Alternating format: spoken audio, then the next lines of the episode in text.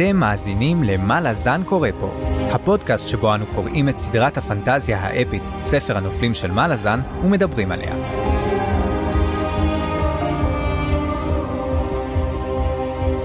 אני צפריר. ואני חיים. והיום פרק מספר 6, שבו נעסוק בפרקים 14 עד 16 בספר גני הירח, הספר הראשון בסדרה.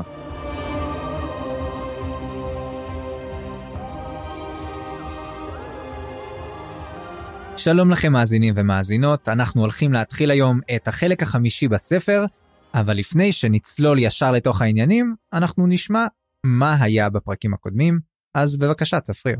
בפרקים הקודמים של מה לזן קורא פה. ובכן, בפעם הקודמת אנחנו ביקרנו בדרוג'יסטן, חזרנו לאחרי הרבה זמן שלא היינו, ועוד פעם לקרופ, או קרופה, איך שתרצו, ולחלומות הזוועה שלו. אני לא יודע מה אתם אוכלים בשביל שיהיו לכם חלומות כאלו, אבל מה שהוא אכל היה בטוח נורא. קראפ הפוגש בחלום שלו אלים עתיקים, אישה שיולדת לפני שהייתה בהיריון, ועוד המון דברים מעניינים ואחרים, ואנחנו עוד נשוב אליהם. בינתיים קוויקבן יוצא למסעותיו לארץ החושך, ונושאו נותן לא פחות מאשר עם כס הצללים עצמו, אשר מצליח קוויקבן לצאת בעסקה מעולה שהוא שומר גם על חייו, הוא גם מאבד את החוזה שנחתם על ראשו. באגרבה, סליחה, דרוג'יסטן, סורי וקרוקוס נפגשים שוב, והפעם מתברר שהאם יכול להיות שיהיה רומן ביניהם או שתתקע לו סכין בעין. זאת אנחנו נראה. ובפרק האחרון ראינו גם קרב אדיר של מתנגשים נגד מתנגשים נגד מתנגשים. וגם רוח קטנה ועליזה בשם פרל, אשר כמעט החריבה עיר שלמה, אבל חוסלה בפחות מדקה. מה אומרים על overpower? זה אנומנדר רייק. ועכשיו, בואו נתחיל.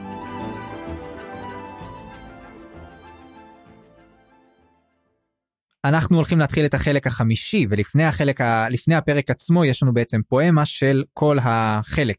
והפואמה הזאת הייתה מאוד מעניינת לטעמי, קוראים לה שועל כסוף, סילבר פוקס, מאת הורלוכל, שהוא לוחם uh, בצבא של קלאדן ברוד, שכבר היה לנו שיר אחד שלו, תתקן אותי אם אני טועה צפריר. אני אתקן אותך, כי הוא בכלל מלזני. אה, מלזני. הוא מארמיה השישית. ואנחנו ראינו אותו זה מאוד מעניין מי זה ההורלוכל הזה, כי קודם כל, אמ, יש לי המון מה להגיד על השיר הזה, הספציפי השיר הזה, והוא נותן השלכה פסיכית לשיר הקודם. ואני לא רוצה לדבר על זה עכשיו, אז קודם כל בוא נדבר על השיר ואני אתן את זה דווקא בסוף, אבל אורלוכל הוא מלזני והוא מהארמיה השישית, מה שהפריע לי מכיוון שנאמר שהארמיה השישית והשנייה אוחדו לארמיה החמישית. בגלל זה אני אמרתי, יכול להיות שהוא בעצם מרגל מהעבר, שהוא נמצא שם, אבל השיר הוא מעתיד. אז... השיר הוא מעתיד מצד אחד, מצד שני, אה, הוא מדבר על משהו שמתרחש עכשיו אצל הריבים. בגלל זה השיר הזה חייב להיות מעתיד, אתה לא יכול לכתוב על משהו שלא מתרחש עדיין, או שמתרחש במקביל. זאת אומרת, הארמיה השישית קיימת, בעתיד. פסיכי לגמרי, אבל אנחנו נדבר על זה גם כן. בסדר גמור, אז, אז אה, טוב שעשית לי סדר במי זה הורלוכל, והורלוכל הזה מדבר על ילדה קטנה שיושבת מול חפיסת קלפי דרקון, והיא מגלה שם קלף שעדיין לא נתקלנו בו, אני חושב, קלף של אובליסק, והאובליסק הזה מתחיל להיסדק, כי הקלפים הרי מונפשים קצת, מזמן לא ראינו את הקלפים, אני התגעגעתי. והיא מבינה שאיזושהי שבירה מתחילה, הולכת לקרות. אני חושב שזה די ברור למי אנחנו מתכוונים, כי הרי בפרק הקודם בדיוק אנחנו ראינו את טאטרסל, ש, שבעצם הפכה להיות ילדה, נולדה מחדש, ויש רמז על זה בשיר, כי הוא מדבר על זה שהיא פותחת את חפיסת הקלפים שהיא לא ראתה עדיין בחיים האלה. זאת אומרת, בחיים הקודמים היא כן ראתה אותם, והיא יודעת לקרוא בהם כמו שאנחנו יודעים. ועוד רמז, אני חושב, אפשר למצוא כמובן בשם, סילבר פוקס, שזה מה עכשיו אולי כינוי שלה. למה אני אומר את זה? כי סילבר פוקס מזכיר מאוד את ווייט פוקס. ווייט פוקס היה שם, הכינוי של הטלן אימאס, או איך קראו לו? פרן, פרנצ'ול? פרנצ'ול, כן. פרנצ'ול שהיה קשור בעצם לתחייה שלה מחדש בחלום של קראפ, והכינוי שלו היה ווייט פוקס, ומצד שני זה מזכיר לנו שהיא סוג של קשורה לירח איכשהו. כי הרי היא נולדה עם סוג של פרווה כסופה כזאת, ואנחנו לא יודעים אם היא הפך, או, הופכת או לא יודעת להפוך לשועל כסוף, אבל בכל מקרה כנראה שזה לפחות הכינוי שלה, אולי גם תיאור שלה, אבל זה השם.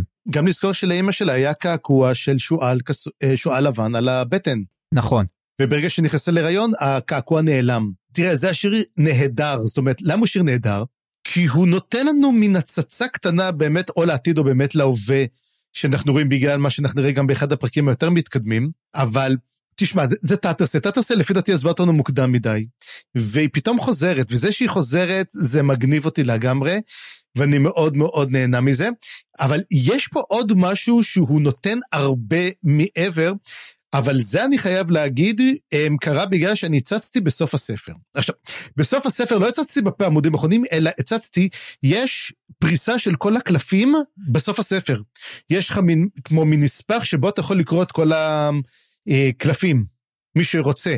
ורשום שם, למשל אומרים, זה לא מקושר, או זה כן מקושר, זה בית גבוה חיים, יש גם כזה דבר, יש בית גבוה אפלה, וכתוב שם על האובליסק, יש כזה קלף של אובליסק, וכתוב מה, מה הזהות שלו, ולמה הילדה מבוהלת כשהיא רוצה את הסדק. עכשיו, אני לא אגיד את זה פה, אבל מי שרוצה, כן, מי שרוצה ממש לדעת, שילך לסוף הספר, שיקרא את הדבר הזה ואז הוא יגיד, אוי ואבוי, כי יש סיבה לדאגה הזאתי, אבל אני לא אגיד את הספוילר, מי שרוצה שיסתכל בסוף הספר על אחריותו בלבד.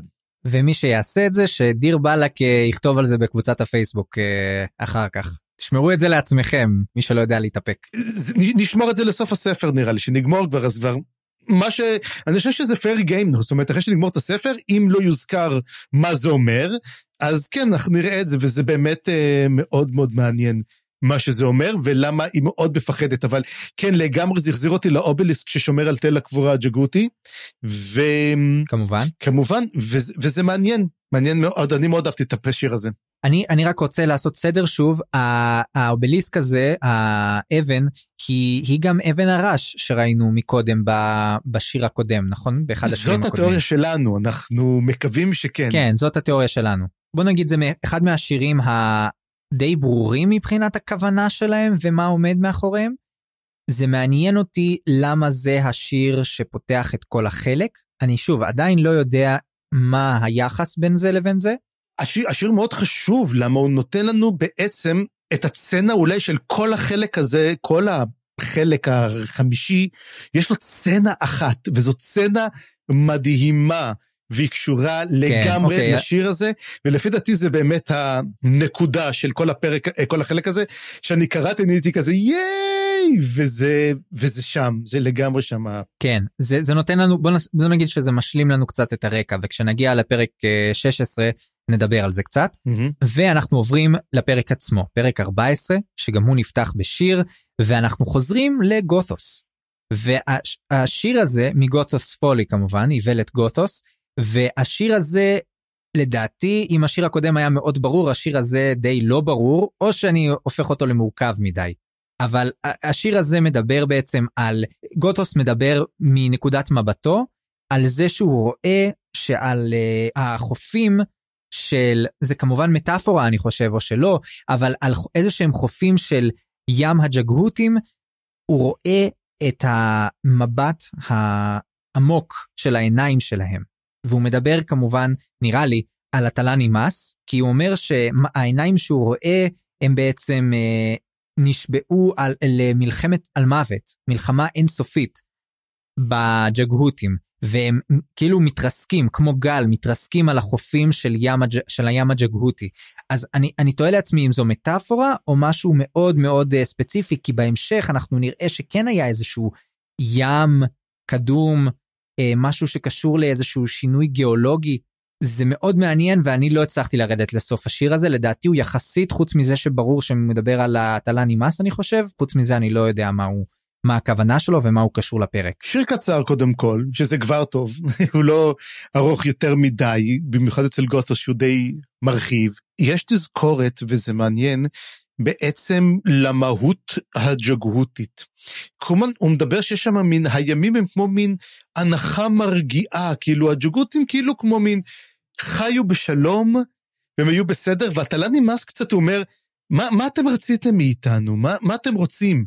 אתם נשבעתם... הגעתם כמו צונאמי. כן, באתם לחסל אותנו, ואתם עושים את זה כל הזמן. נשבעתם לחסל את כולם, והג'גותים, ואמרו, וידוע שבעצם התל"ן נמאס באו לחסל את העריצים הג'גותים. אבל הם אמרו, אנחנו לא יכולים לקחת סיכון שג'גות לא יהיה עריץ, וממש הלכו לחסל את כולם. זאת מלחמת ג'נוסייד, ונראה שהג'גותים ממש עד ימינו אנו מצליחים לשרוד. ו...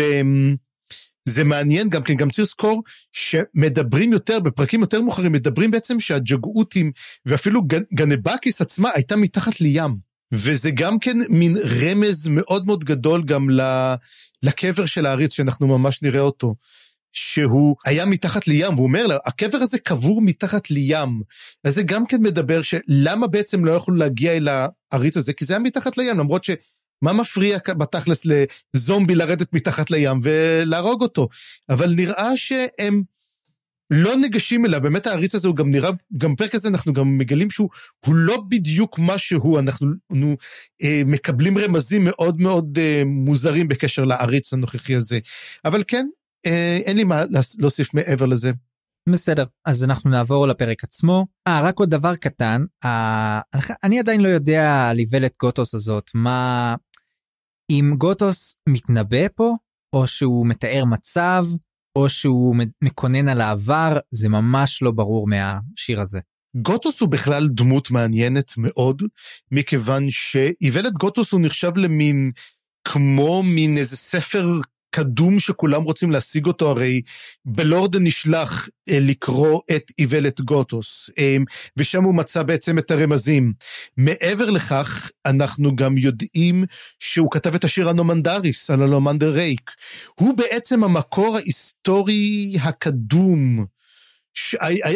האמין נראה לי, היחידי שיש מאותה תקופה, ששרד מאותה תקופה של מלחמות הטלן אימאס והג'גהוטים. עכשיו השאלה הגדולה ביותר, האם גוטוס היה עריץ או לא? שאלה מצוינת, ואנחנו נמשיך לפרק עצמו. אנחנו עוברים לגבעות גדרובי, שזה גם השם של החלק. ובגבעות גדרובי אנחנו מתחברים חזרה ללורן, שמגיעה עם טול לגבעות שבהם הם מקווים למצוא את האבן שמסמלת את הקבר של העריץ הג'גהותי שהם רוצים להעיר. והם מסתובבים שם ומחפשים אותו. טול הוא כמו, הוא יודע להתביית על האבן הזאת, והוא גם יודע, הוא מסביר לה שהוא יודע למצוא, איך שהם יגיעו לאבן, בעזרת האבן הם יוכלו למצוא את הקבר, אבל זה לא שהקבר נמצא איפה שהאבן נמצאת. ואנחנו כבר ידענו את זה. כבר שמענו על זה בפרקים הקודמים. בכל מקרה, הוא מסביר פה סוג של אה, אה, גם הסבר איך הוא הולך לעשות את זה, וזה קשור למשעולים. כי גם הטלה נמאס, וגם לג'גהותים יש משעול קדום, לכל אחד מהם משעול אחר. לטלה נמאס יש את הטלן, שכבר שמענו עליו, ולג'גהותים יש את האומטוס פלק. ורק הוא מסביר, וזה פרט שלא היה לנו עד עכשיו, שיש ביניהם איזשהו סוג של קשר, והקשר הזה קשור גם באופי של המשעולים האלה, שהם לא רק משעול, הם לא רק מקום, אלא הם גם זמן. ואתה בטח אה, אה, יודע למה אני מתכוון, אבל צפריר, זה מאוד מזכיר לי סצנה שראינו בפרקים הקודמים, אה, שהתעסקנו בה הרבה, וגם שם הייתה הערה דומה לזה.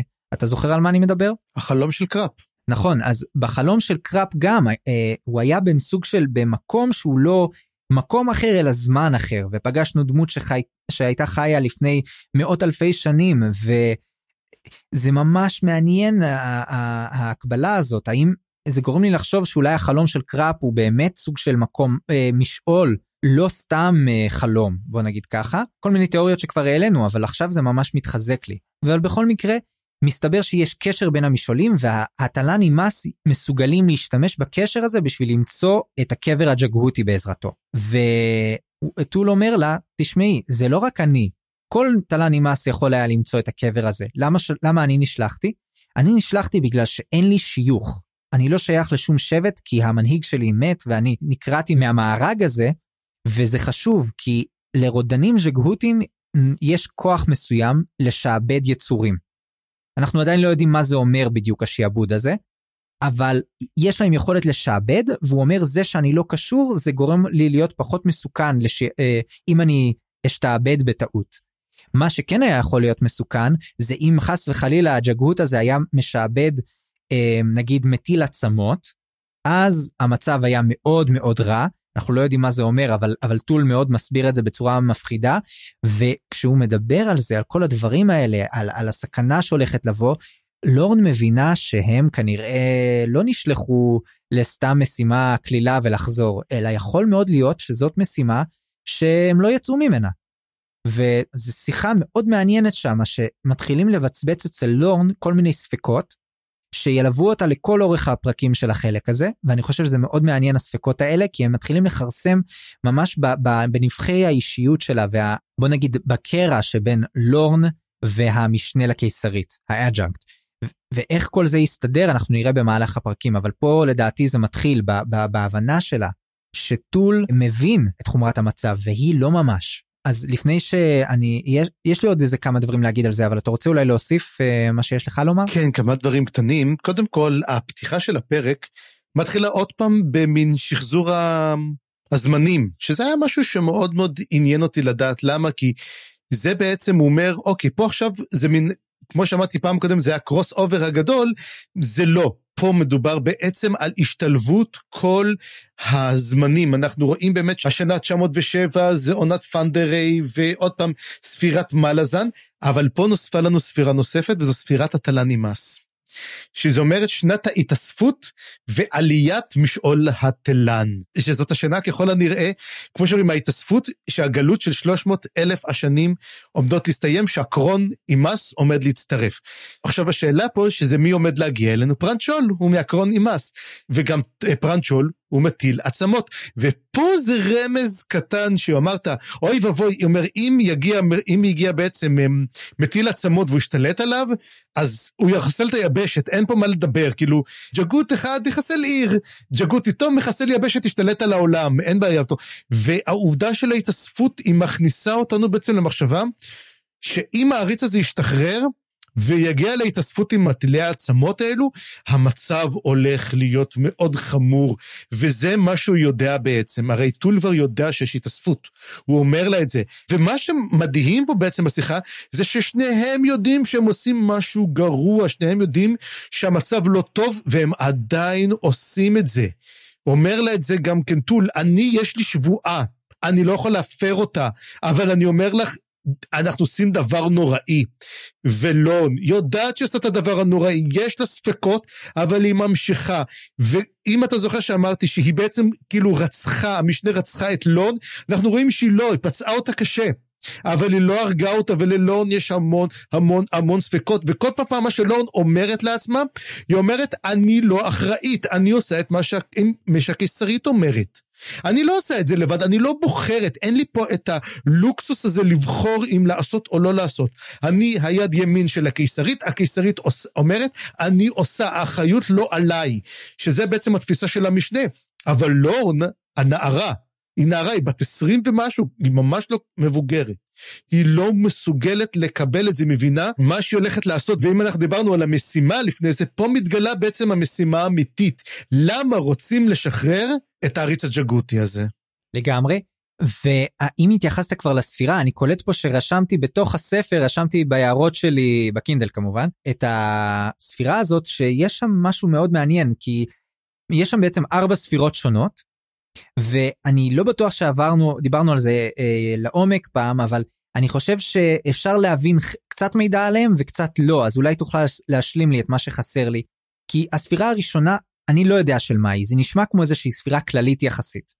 אבל אם זה רק מילניום כלשהו, אז זה לא ספירה עתיקה מספיק, אולי זה הספירה של העיר? כן, זה לגמרי, הם שתי הספירות הראשונות וראינו אותם שהתחלנו לדבר על דרוג'יסטן. זאת אומרת, ראינו קודם כל את ה... שזה השנה ה-907 במילניום השלישי, אז uh, כנראה לייסוד העיר. שזה מה שאנחנו אמרנו, והעונה של פנדריי בשנת חמשת הניבים, זה לגמרי, עונת פנדריי זאת העונה שמתה. זאת עדיין עונת החורף, אם אני לא טועה, עונת המטה, ויש את הגדרון. גדרון זה בעצם המשתה הגדרוני שכולם רוצים להשיג אליו את הכרטיסים. המאורע של השינה של ליידי סימטל, אז הוא, זה בעצם שני ה... אלים, אלות, שבעצם מסמלים את ימות החורף ותחיית האביב, שזה דרך אגב מאוד מעניין, אם אתה כבר הזכרת הרי את אלאדין ואת כל הלור המסופוטמי, אני יכול לקרוא לזה קצת על דרוג'יסטן, וגם זה מזכיר לי מאוד גם את קורבן תמוז. שזה בעצם, הם היו, בשביל שהעונה תעבור, שזה פולחן מאוד מאוד עתיק יומין, שפול, שהתמוז היה צריך למות בשביל שהעונה תתחדש. שאתה רואה שהאמונות הן אותן אמונות בעצם, כאילו מוות של אל ותחייה מחודשת, כמו דמטר, כמו הדברים האלו שאנחנו רואים בעצם שכל הזמן מישהו מת, אל מת בשביל שמשהו אחר יקום לתחייה, ובעצם אנחנו תלויים במוות בחגיגות האלו. אבל כן, אני לא חושב שבעצם בקשר לספירות האלו זה מין, מין היה מאוד מוזר, כי כבר אנחנו יודעים מה קורה, אנחנו ממשיכים את זה, ופתאום הייתה את הספירה. זה מה שמאוד מאוד מאוד קטע את הדברים, כי אתה יודע, זה, הוא לא היה צריך להגיד את זה, ופתאום הוא כן אמר, והוא הוסיף את העניין של התלה נמאס. אני אגיד לך מה, מה, מה התווסף לי פה. קודם כל, השנת חמש שניבים או חמש החיטים, זה גורם לי לחשוב על, על אולי זה בכלל הספירה של הריבים. כי הם סוג של עם פרימיטיבי כזה, או הגדרובים, לא יודע, איזשהו עם שחי שם פרימיטיבי כזה, וזו ספירה מאוד פגאנית, וכמו שאמרת, ובקיצור, אולי זה משהו כזה. ועוד משהו מעניין, השנה, הספירה השלישית זה מלאזן, כבר אנחנו מכירים אותה טוב. אה, אנחנו לא יודעים מה זה burn sleep, אבל, אבל אנחנו מכירים את הספירה הזאת, יודעים שהיא קשורה למלאזן. ואז השאלה היא, הספירה של הטלה נמאס היא בכלל לא ספירה. וזה לדעתי מאוד יפה איך שהוא עשה את זה. למה זאת לא ספירה? כי בשביל גזע שחי מאות אלפי שנים, מה, אין לה משמעות לשנים, למספרים, בוא נגיד ככה. אבל יש פה משמעות לשנה הזאת מאוד מאוד גדולה, ו- וזה מה שמסמל פה, ה- ה- בוא נגיד, אולי אפילו לא ספירה הטלן אימאסית, אבל אולי הציון הטלן אימאסית. אבל יש פה את המילה reckoning, שזה כן הספירה. זאת אומרת, אומר, by, כתוב by Malazan reckoning, לפי הספירת הזמנים המלאזנית, כן. ולפי ספירת, זאת אומרת, הטלן אימאס, כן סופרים את הזמן. הם סופרים. אה, אולי זה מתחיל מפה? לא יודע אם מתחילים, הם, יש להם 300 אלף שנה כבר לספור. זאת אומרת, הם כן, כן ידוע שהם סופרים את, את מספר המלחמות שהיו להם מול הג'גותים. הם מודעים לזה, והם סופרים אותן. ופה הם אומרים, יש פה גם כן את שנת ההתאספות, ויש גם כן את התלן ארייז. זאת אומרת, יש את ההתגברות הכוח. יכול להיות שבעצם מה שהם עושים, הם מודדים כל שנה התגברות כוח, ירידת כוח, ובעצם הם... כמו נעים על גלים כאלו של הכוח מתעצם, הכוח יורד, וזה מה שהם יודעים. הכוח שלי חזק יותר, חלש יותר, כדאי לצאת למלחמה השנה, לא כדאי לצאת למלחמה השנה. הם, אז זאת שאלה טובה בעצם, איך התל"ן נמאס סופר זמן, וזה באמת מדהים. תחשוב שלתל"ן נמאס יש להם שם לכל שנה. האם הם סופרים את זה כל שנה? ואז אני אגיד גם כן עוד דבר, כאילו, כן, כי הם סופרים פר שנה, the year of gathering, הם כן סופרים פר שנה. כי חשבתי אולי הם סופרים לפי תקופות, אתה יודע, לפי אלף שנה, פר מילניום, אתה יודע, אתה מדבר. לא, אבל כן, הם יודעים שזאת שנת ההתאספות.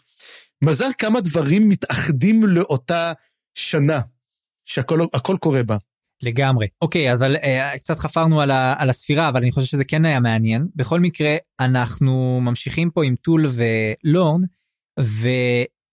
ואנחנו מבינים את גודל הסכנה, אנחנו קצת לא מבינים מה זה השעבוד הזה שאנחנו מפחדים שהוא יעשה. אני לא יודע, זה הזכיר לי מאוד אולי את השעבוד של החרב של רייק, אבל אולי, אולי זה לא קשור? לפי מה שאנחנו רואים גם כן, השעבוד הוא, של רייק הוא שעבוד אחר לגמרי. אנחנו, פרק 15 נדבר על זה, אבל השעבוד הזה גם שיש מטיל, אתה חושב, אני חושב שזה מזכיר כאילו כמו מין, אמ, הוא לוקח והוא פשוט מצרף אותך אליו, אתה בא ועוקב אחריו, אתה לא יכול, הוא עריץ, הוא רוצה לשלוט, הוא אוסף את הכולם ואתה לא יכול, זה כאן עניין, כאילו, למה לא מתנגדים לעריץ הזה? כי אתה לא יכול להתנגד לעריץ הזה, מה שהוא רוצה, הוא עושה.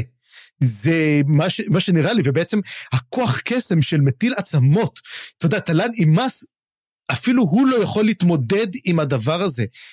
ואז השאלה שאני עניתי, ומה בנוגע לאנדומן דה רייק? הוא כן יכול לעבוד? זאת אומרת, הטייסט האנדי כן יעמדו מול זה או לא יעמדו? אם זה אלים, מסוגלים לעמוד נגד הכוח שעבוד הזה או לא מסוגלים? אז בדיוק בגלל זה אולי אנחנו בדיוק עכשיו נכנסים ל, ל, לשיחה שלהם על רייק. וטול ממש מתייחס לזה ואנחנו מבינים טיפה יותר את בעצם את המשימה ואת הרעיון של הקיסרית מה היא מתכוונת לעשות פה את התוכנית שלה ובעצם מה שהם אומרים זה שהרעיון ברגע שהם יאירו את הרודן הזה הם לא מתכוונים לטפל בו, או לשלוט עליו, או להגיד לו מה לעשות, אלא הם מתכוונים פשוט לעורר אותו, ולקוות שאנומנדר ריק לא יוכל לסרב, אלא להופיע ולהתמודד מולו, להתעמת מולו. למה הם חושבים את זה? אני לא יודע, אבל אני חושב שזה אולי בגלל שמהסיבה שאמרנו שכוח מושך כוח, שני הכוחות הכי חזקים ביבשת פתאום יהיו חייבים להופיע אחד ליד השני, אבל אולי זה גם כי באמת זה איום ענק שאנומנדר ריק לא יוכל אה, להתעלם ממנו. אבל הם מחכים שריק יבוא, ואז ברגע שריק יתעמת מולו, טול אומר שאם יש למישהו סיכוי להתעמת מול הרודן הזה, זה לריק. רק מה, זה יגרום לריק להיות מאוד חלש, ויכול להיות שזה מה שהאימפריה רוצה. להחליש את ריק. יכול להיות שכל הדבר הזה, כל התוכנית המשוגעת הזאת נועדה בשביל להחליש את ריק ואולי אה, להשתמש בחולשה שלו כדי לפגוע בו, להרוג אותו? לגמרי הם רוצים להרוג, וזאת המשימה, כי בעצם אתה אומר, מה יכול לחסל את רייק? אתה אומר, אין, אין משהו אחד, אבל כן ננהל את הדבר הזה. אני גם חושב שמה שמצפים לעשות שהעריץ הזה, פשוט יצא מתל הקבורה שלו, וילך לתקוף את הרוג'יסטן. ומכיוון שיתקוף את הרוג'יסטן, אז לריק לא תהיה ברירה אלא להגן. זאת אומרת, הקיסרית ידעה מראש שהמטרה בעצם, תבין, המטרה גם של התקיפה בפייל ושל הכל, נועדה לדבר אחד, זה מהלך השחמט הפסיכי. הם כל, למה טיישרן קיבל את הפקודה לתקוף את, את נצר הירח? כי, כי מה המטרה? זה לא, הם בעצם חיפשו רק איפה נמצא הרודן הזה, כי הם חיפשו בשביל שיטפל ברייק. ותקפו את נצר הירח לא בגלל שיקרה לו משהו, אלא בגלל שהוא ייסוג, ידעו שייסוג, ולאיפה? רק לדרוג'יסטן, זה המהלך הבא. ואז, מכיוון שהם גילו, היא גילתה, בגלל החיפוש של בלורדן לפי איוולת גוטוס, ששם הרודן נמצא, הם יעירו אותו, ואז ריק ייחלש, ואז כנראה טיישרן יופיע ויחסל אותו. וזאת, וזה באמת אחלה תוכנית. למעשה, היא... תראה, זה הימור, זה וואחד הימור. היא יכולה פה לגרום להרס טוטאלי, אבל היא נמצאת, יושבת לטוב באונטה, אתה מבין? לה לא אכפת כל כך ללסין. אבל כל החבר'ה שיושבים בגנבקיס, שימותו. אני, היא רוצה להרוג את אנומנדר רייק, זה מה שהיא רוצה.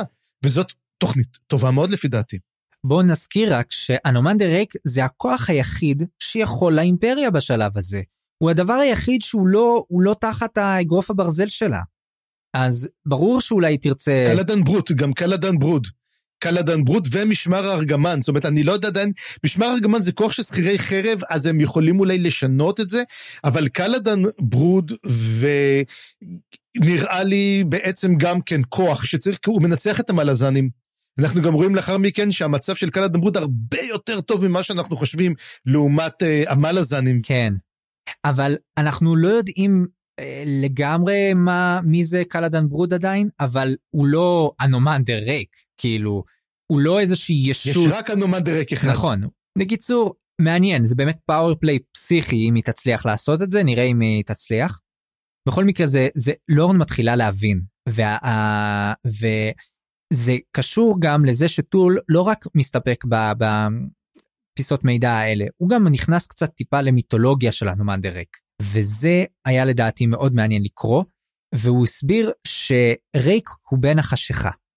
ושהחשיכה הזאת היא האלה של הטיסטה אנדי. היא לא סתם, היא אולי קשורה, אולי היא סוג של מהאלים העתיקים, מה שקראנו לו, כמו קרול. והיא אלה העתיקה של הטיסטה אנדי, רק שכרגע הם לא נמצאים איתה, הם לא עובדים אותה, כי הם או הוגלו או ברחו מאיפה שהאלה הזאת נמצאת, והאלה הזאת נמצאת בתוך הקורלד גליין. היא בעצם שולטת, העולם שלה זה המשעול של הטיסטה אנדי, והטיסטה אנדי בכלל הגיעו מהמשעול הזה, הם לא היו חלק מהעולם לפני כן. הם בעצם ברחו מהמשעול, אמנם הם עדיין משתמשים בו, הקוסמים הטיסטה אנדי עדיין משתמשים במשעול הזה לכוחותיהם, אבל הם כבר לא חיים שם, זה דבר ראשון, ודבר שני, הם התחילו להשתמש בעוד משעולים, למשל בסטרוולד דמליין. סטרוולד דמליין. תמיד זה מזכיר לי, אני, אני, אני קורא את זה וזה מזכיר לי סרוולד. אבל זה אני, כי אני חובב נקניקים, אז זה לא... אני לא איש של נקניקים, טוב. בכל מקרה... סרוולד? אתה, אתה לא מכיר נקניק סרוולד? וואי, טוב, תשמע. טוב, אז, אוקיי, אז, אז אני אגיד לך, אם יש לנו מאזינים שהם חובבי נקניקים, ושמעו אותך לא יודע מה זה סרוולד, אני ממליץ לך אישית לחתוך את הקטע הזה מהעריכה, כי אחר כך הם ישליכו לך נקניקים על החלון בבית, זה לא כדאי להתעסק איתם. אוקיי. בכל מקרה, אז, אז אה, היה שם חלק מעניין גם על האלה עצמה, שהיא, הסיבה שהם עזבו אותה זה בגלל שהיא הייתה בודדת, ומרוב בדידות היא יצרה את האור. שזה מאוד מעניין, זה מזכיר לי ככה באמת מיתולוגיות וסיפורי בריאה, כל מיני, אה, גם אגב, אה, אה, מה שנקרא Judeo-Christian, גם במיתולוגיה היהודית אה, סלש נוצרית, תלוי איך אתם מסתכלים על זה, אני לא רוצה להיכנס פה לכאלה דברים, אבל בכל מקרה זה כן, גם בקבלה יש כל מיני עניינים כאלה של אה, אור וחושך ומי ברא את מי וכולי וכולי. אז זה מאוד מעניין. בכל מקרה, הוא אמר משהו עוד יותר מעניין, שהסטאר ולד דמליין הזה הוא המשעול הראשון, ועל המשעול הזה הוא אומר שזה היה בית הדרקונים. ופה אני ישר הרמתי גבות, את שתיהן, ואמרתי לעצמי, וואלה, זה אולי מסביר את הקשר של רייק לדרקונים שלו, אולי, או לדרגניפור, או, או לך תדע, כאילו, או לחפיסת הדרקון. מעניין, מעניין את הסיפור הזה, אתה חייב להסכים איתי פה נראה לי. זה, אני כותב, מה כתוב לי בהערות? ועכשיו הלור שאני כל כך אוהב. כי אלו החלקים שאני הכי אוהב לגלות קצת יותר על העולם, על מה קורה שם, כאילו, כל התככים האלו כבר, אתה כבר שוכח מי נגד מי, בסדר, כולם זה, אבל לא, מאיפה מגיעים, ואז יש בעצם את הסיפור על הקורל גליין ועל האלה שלהם, והוא הבן של האלה, הוא הבן של האפלה. הוא בעצם הבן הראשון של האפלה, זאת אומרת, הוא חצי אל, הוא כמו מין חצי אל כזה שהגיע, ואמרו שהילדים שלה ראו כבגידה את היווצרות האור, ולכן הם דחו אותה ועזבו את הקורל גליין, כי כנראה נכנס האור, אבל איפה הם הלכו? הם הגיעו לעולם, של, לעולם שלהם, לעולם המלאזני. ו... אומר שהם אימצו את זה, ועכשיו יש גם את הדרקונים, שדרקונים זה משהו אחר לגמרי.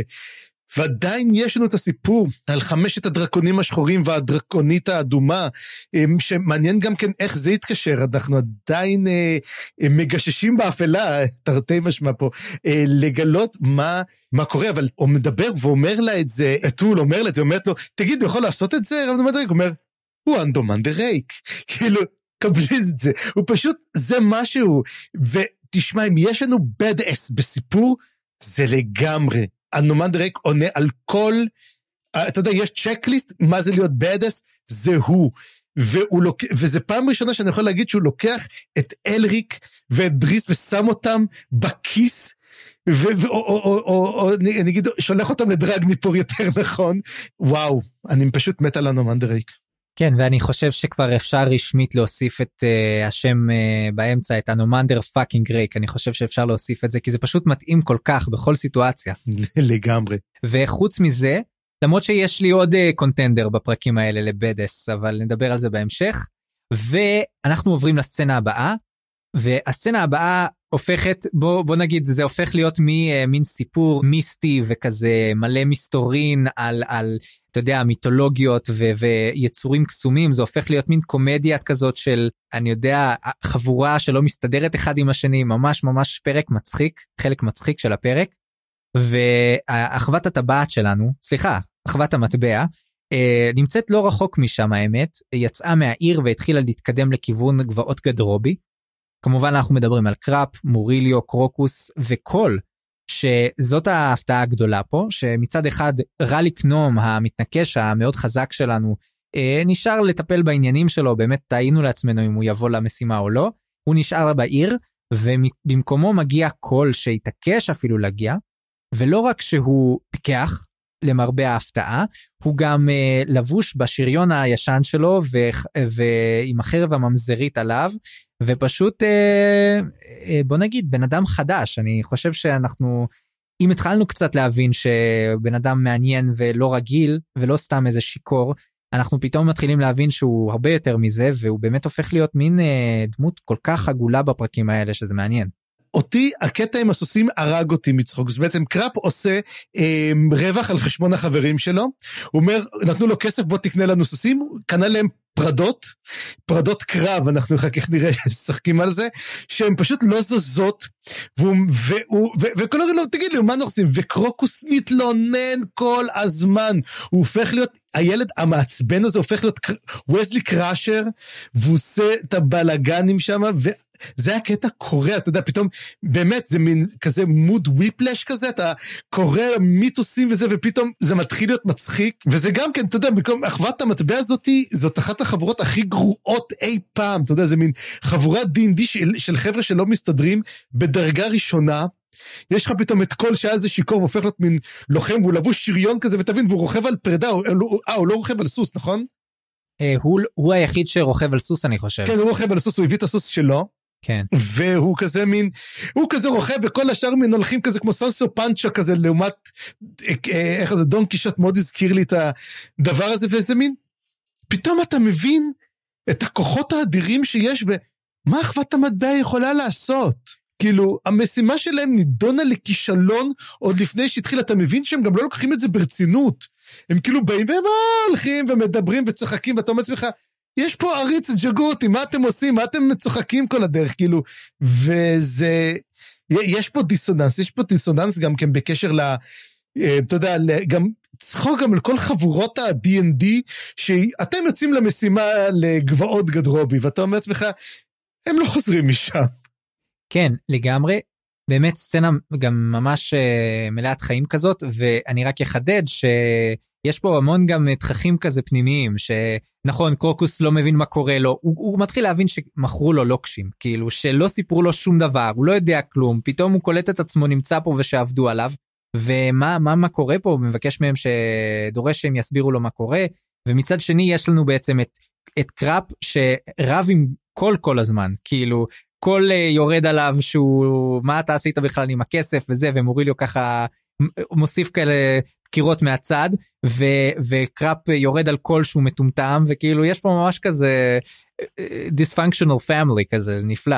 ועוד עוד הערה קטנה שכתבתי לעצמי אנחנו מתחילים לראות פה עורבים בשמיים והם לא קולטים מה זה אבל זה מוזכר כמה פעמים ואנחנו נבין בהמשך שזה לא סתם. בכל מקרה אנחנו מסיימים את הסצנה הזאת ועוברים ככה במעבר לא חד מדי לסורי שעוקבת אחרי נושא המטבע וחבורתו וגם היא קצת מדברת על החשדות והחששות שלה מה היא חושדת בהם היא מנסה ככה לאפיין את החבורה המוזרה הזאת והיא באמת מזהה בכל משום מה את ה... את האיום המרכזי נגיד ככה והיא אומרת לעצמה כן אולי הם אולי הם לא סתם הם בכל זאת איזה שהם מרגלים כנראה ומרגלים מוכשרים עם זאת אבל הם לא יפריעו לי לרצוח את uh, נושא המטבע ואנחנו שומעים עליה גם שהיא נכנסת למשעול הצללים ואנחנו עוברים ממנה חזרה ללורן.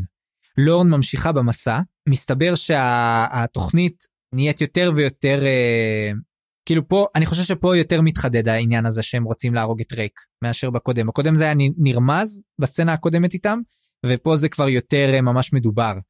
וטול מוצא את האבן שהם חיפשו וברגע שהוא מוצא את האבן הוא אומר שהוא צריך להתכונן כדי להשתמש בה בשביל למצוא את הקבר והם יוכלו לפתוח אותה רק עם שחר. אז הם הולכים בעצם להישאר כל הלילה במקום הזה ובזמן שהוא יתכונן או יעשה את מה שהוא צריך לעשות. ואני חושב שבסצנה הזאת כבר ממש ברור שהעורבים שהם רואים זה לא סתם עורבים ושרייק נמצא על זה, הוא יודע מה, מה מתרחש פה והוא כנראה עוקב אחריהם. הרי אנחנו יודעים שברוק נתן את הנקודה לאנומן דה רייק. הוא אמר לו, הוא ביקש ממנו, הרי קרון ביקשה כבר את הנקודת כניסה, הוא אמר לה, זה מה שאתה תקבל ממני, רק את נקודת הכניסה ולא מעבר לזה, ונראה שהוא באמת קיים את ההבטחה שלו. כן, ועוד נקודה מעניינת שהייתה בסצנה הזאת, זה בעצם שאחרי שטול מתחיל להתכונן, היא בעצם מתחילה קצת לשוטט באזור, ולורן מגיעה לאיזושהי חפירה ארכיאולוגית, והיא מתחילה שם לעבור על מה שהיא רואה שם, והיא מתחילה לחשוב על השתלשלות וזה היה ממש מרתק לדעתי זה כמו כזה שיעור בהיסטוריה על פרה-היסטוריה ועל מה אנחנו יכולים לדעת מהעבר טטטם ואנחנו באמת רואים פה איך המחשבות שלה מובילות אותה להשתלשלות של בני האדם מהטלה נמאס. זאת אומרת איפה איפה בני האדם הם הממשיכים של הטלאן אימאס איפה הם בעצם לקחו את, ה, את המהות של הטלאן אימאס שזה בעצם מלחמה. מלחמה והש, והשתלטות וכל הדברים האלה ואולי אנחנו אפילו יותר גרועים. כי נכון, הטלאן אימאס, הם עסקו ב genocide. הם ניסו להשמיד את הג'אגהוטים, אבל האימפריה האנושית, האנושות היא משמידה. היא משמידה והיא משמידה גם את עצמם, שזה, בוא נגיד זה לקחת את הרעיון הטלה נמאסי וצעד אחד קדימה לפחות, והיא מדברת על האימפריה, שכאילו האנושות זה אימפריה, האימפריה זה אנושות. וזה באמת מתחבר פה גם למחשבות הפילוסופיות שלכמה מהדמויות פה אנחנו הולכים להתייחס אליהם, אבל ללורן זה ממש גם מפריע מהותית, כי היא שליחה של האימפריה, היא האימפריה במצב הזה. היא פועלת בכוח האימפריה, ומה היא, היא שואלת את עצמה, מה אני הולכת לעולל פה? מה אני עושה? זה כן, זה היה חלק אה, מאוד מאוד, אה, זה היה קטע מאוד מאוד יפה של לורן. היא מסתכלת והיא רואה את האבנים, ובאמת היא אומרת, כן, האנושות הגיעה מהטלה נמאס. והיא מבינה גם כשהאנושות תלך בסופו של דבר כמו הטלה נמאס. גם הם, האנושות בסופו של דבר תנהל מלחמה לנצח. השאלה נגד איזה אויב, בעוד שהטלה נמאס, מצאו את הג'גותים, מי האנושות תמצא? היא אומרת, היא תילחם נגד עצמה, אנחנו סופנו בעצם זה להכחיד את עצמנו, ו... היא מגלה עוד דבר אחד שזה מעניין, שהאימאס התחילו את המלחמה נגד הג'גותים, זה לא שהג'גותים עשו משהו ואז האימאס אה, הגיבו, לא, האימאס מראש שמו למטרה לחסל את הג'גותים, וזו שאלה, האם העריצים באו כתגובה לתוקפנות האימאסית, או שלהפך? וזאת השאלה ה... המעניינת פה בעצם, היא, היא מבינה פה את המחזור החיים האינסופי, זאת אומרת, 300 אלף שנה וכלום לא השתנה. האנושות למדה רק ליצור אימפריות ולחסל אותם, וזה כל מה שיקרה. והיא בסוף היא מתחילה לבכות, והיא בוכה, והיא שואלת את עצמה, מי בוכה? היא בוכה? לסין בוכה, שהיא האימפריה, או כל הגזע האנושי צריך לבכות על חוסר היכולת שלו, ו... היא אומרת את הדבר אולי הכי עצוב, באמת שבסופו של דבר יבכו גם בעתיד, עוד שנים בעתיד. האנושות תמשיך לבכות, אבל תגיע רוח ותייבש את כל הדמעות. כמה עצוב וכמה מדכא עוד הספר הזה יכול להיות. נכון, ועוד בפרק שהתחיל בצורה כזאת משעשעת והאמת זה מזכיר לי בדיוק עכשיו את השיר של גותוס שקראנו זה בדיוק מה שהוא בעצם מסמל את, ה, את הים הרגוע והשלב שפתאום uh, מגיע ממנו המבט האכזרי ש, שמבשר מלחמה אינסופית. שבעצם האימאס מגיעים ומתחילים להילחם בהם. ועוד נקודה מעניינת על הרודנים זה שהיא מבינה, אולי הסיבה שאנחנו מפחדים כל כך מהרודן הזה, זה כי הוא בעצם הפסגת האנושות. הוא מסמל את האנושי בצורה הכי חזקה. זה כוח שלא יודע שובע, שאי אפשר להשמיד אותו, אולי קצת כמו האימפריה. כאילו, כוח שהדבר היחיד שהוא יכול לעשות זה להיפגש בעוד כוח, ועד שזה לא יקרה הוא יישאר, והוא ימשיך לבלוע דברים, עד שיבוא כוח חזק ממנו ויבלע אותו. וזאת הסיבה שהתלה נמאס. הורגים אותם. אולי הם יותר מדי מזכירים להם את עצמם, אולי הם מבינים שהדרך היחידה שהתלה נמאס לא ישמידו את עצמם, יילחמו אחד נגד השני כמלאך כל אימפריה, ולמעשה לחסל את הדבר שהכי קרוב אליהם, למצוא להם את האויב הזר, את הג'גותים. עכשיו, אם אנחנו מסתכלים פה כאנושות כיום, את מי יש לה לחסל? את הטיסטי אנטי. ולכן הנומן דירק, אנחנו רואים את אותם מחזורים, האנושות קוראת בעצם תיגר על הטיסטי אנדי, והיא באה לחסל אותם. יש לנו פה את האויב המושלם, ובאמת אנחנו רואים שהם משתמשים, גם לסין מוכנה להשתמש בכל דבר, בכל כלי נשק, בשביל לחסל את הנומן דירק, כי הנומן דירק הוא באמת המכשול האחרון שנמצא מולה. אין כמעט מכשולים אחרים שנתקלה בהם. נכון מאוד, ואנחנו עוברים לסצנה האחרונה של הפרק, שהיא סצנה חביבה כי אנחנו שוב חוזרים בעצם לפארן וטוק הצעיר שהולכים במישורי ריבי. ובדרך מה הם רואים? את הגוויות של כל העורבים שהרלוק חיסל מקודם. הם עוברים אני חושב משהו כמו 11 או 12 גוויות והם מסתכלים על הגוויות האלה והן באמת מפחילות אותם כי הן בוא נגיד ככה מתו מיתה משונה התפוצצו מבפנים או משהו כזה אפילו הזבובים לא רוצים לגעת בהם. כנראה לכאוס יש איזה שהם אה, שאריות והם ברור להם שמדובר באיזשהו קסם. והם הולכים בעקבות מה שהרג אותם אבל בוא נגיד המשימה היותר כללית שלהם זה כמובן שהם מחפשים את לורן כי אנחנו כבר מתחילים להבין שפארן אה, מתכנן איזושהי נקמה במותה של טאטרסל והוא כמובן חושב על לורן וטוק חושב על השיגעון של התוכנית של פארן. כאילו מה מה אתה מתכוון לעשות? מה אתה רוצה ללכת ולתקוף את לורן? אתה יודע מה זאת לורן? אתה יודע מה יש לה אתה יודע מי נמצא איתה? כאילו מה אנחנו הולכים לעשות? נפגש את הטלני מס הזה מה נעשה לו? נעשה לו בו כן הוא שואל את עצמו אבל מצד שני אנחנו רואים פה איזשהו גילוי של נאמנות כזאת או לפחות חברות מאוד חזקה והוא ממשיך ללכת איתו ואפילו אה, נדרך. והדריכות של טוק אה, משתלמת לנו כי הוא באמת שם לב תוך כדי שהם הולכים לאיזושהי הבלחה של דמות עץ קטנה שמופיעה לה ככה בין, ה, בין חתכים בתוך האוויר, שזה הרלוק שמקפץ לו שם ממשעול למשעול או מכניסה לכניסה. וכן, אנחנו הולכים לפגוש אותו בקרוב, אבל הפרק שלנו נגמר בעצם פה. יש לך משהו להוסיף בעניין?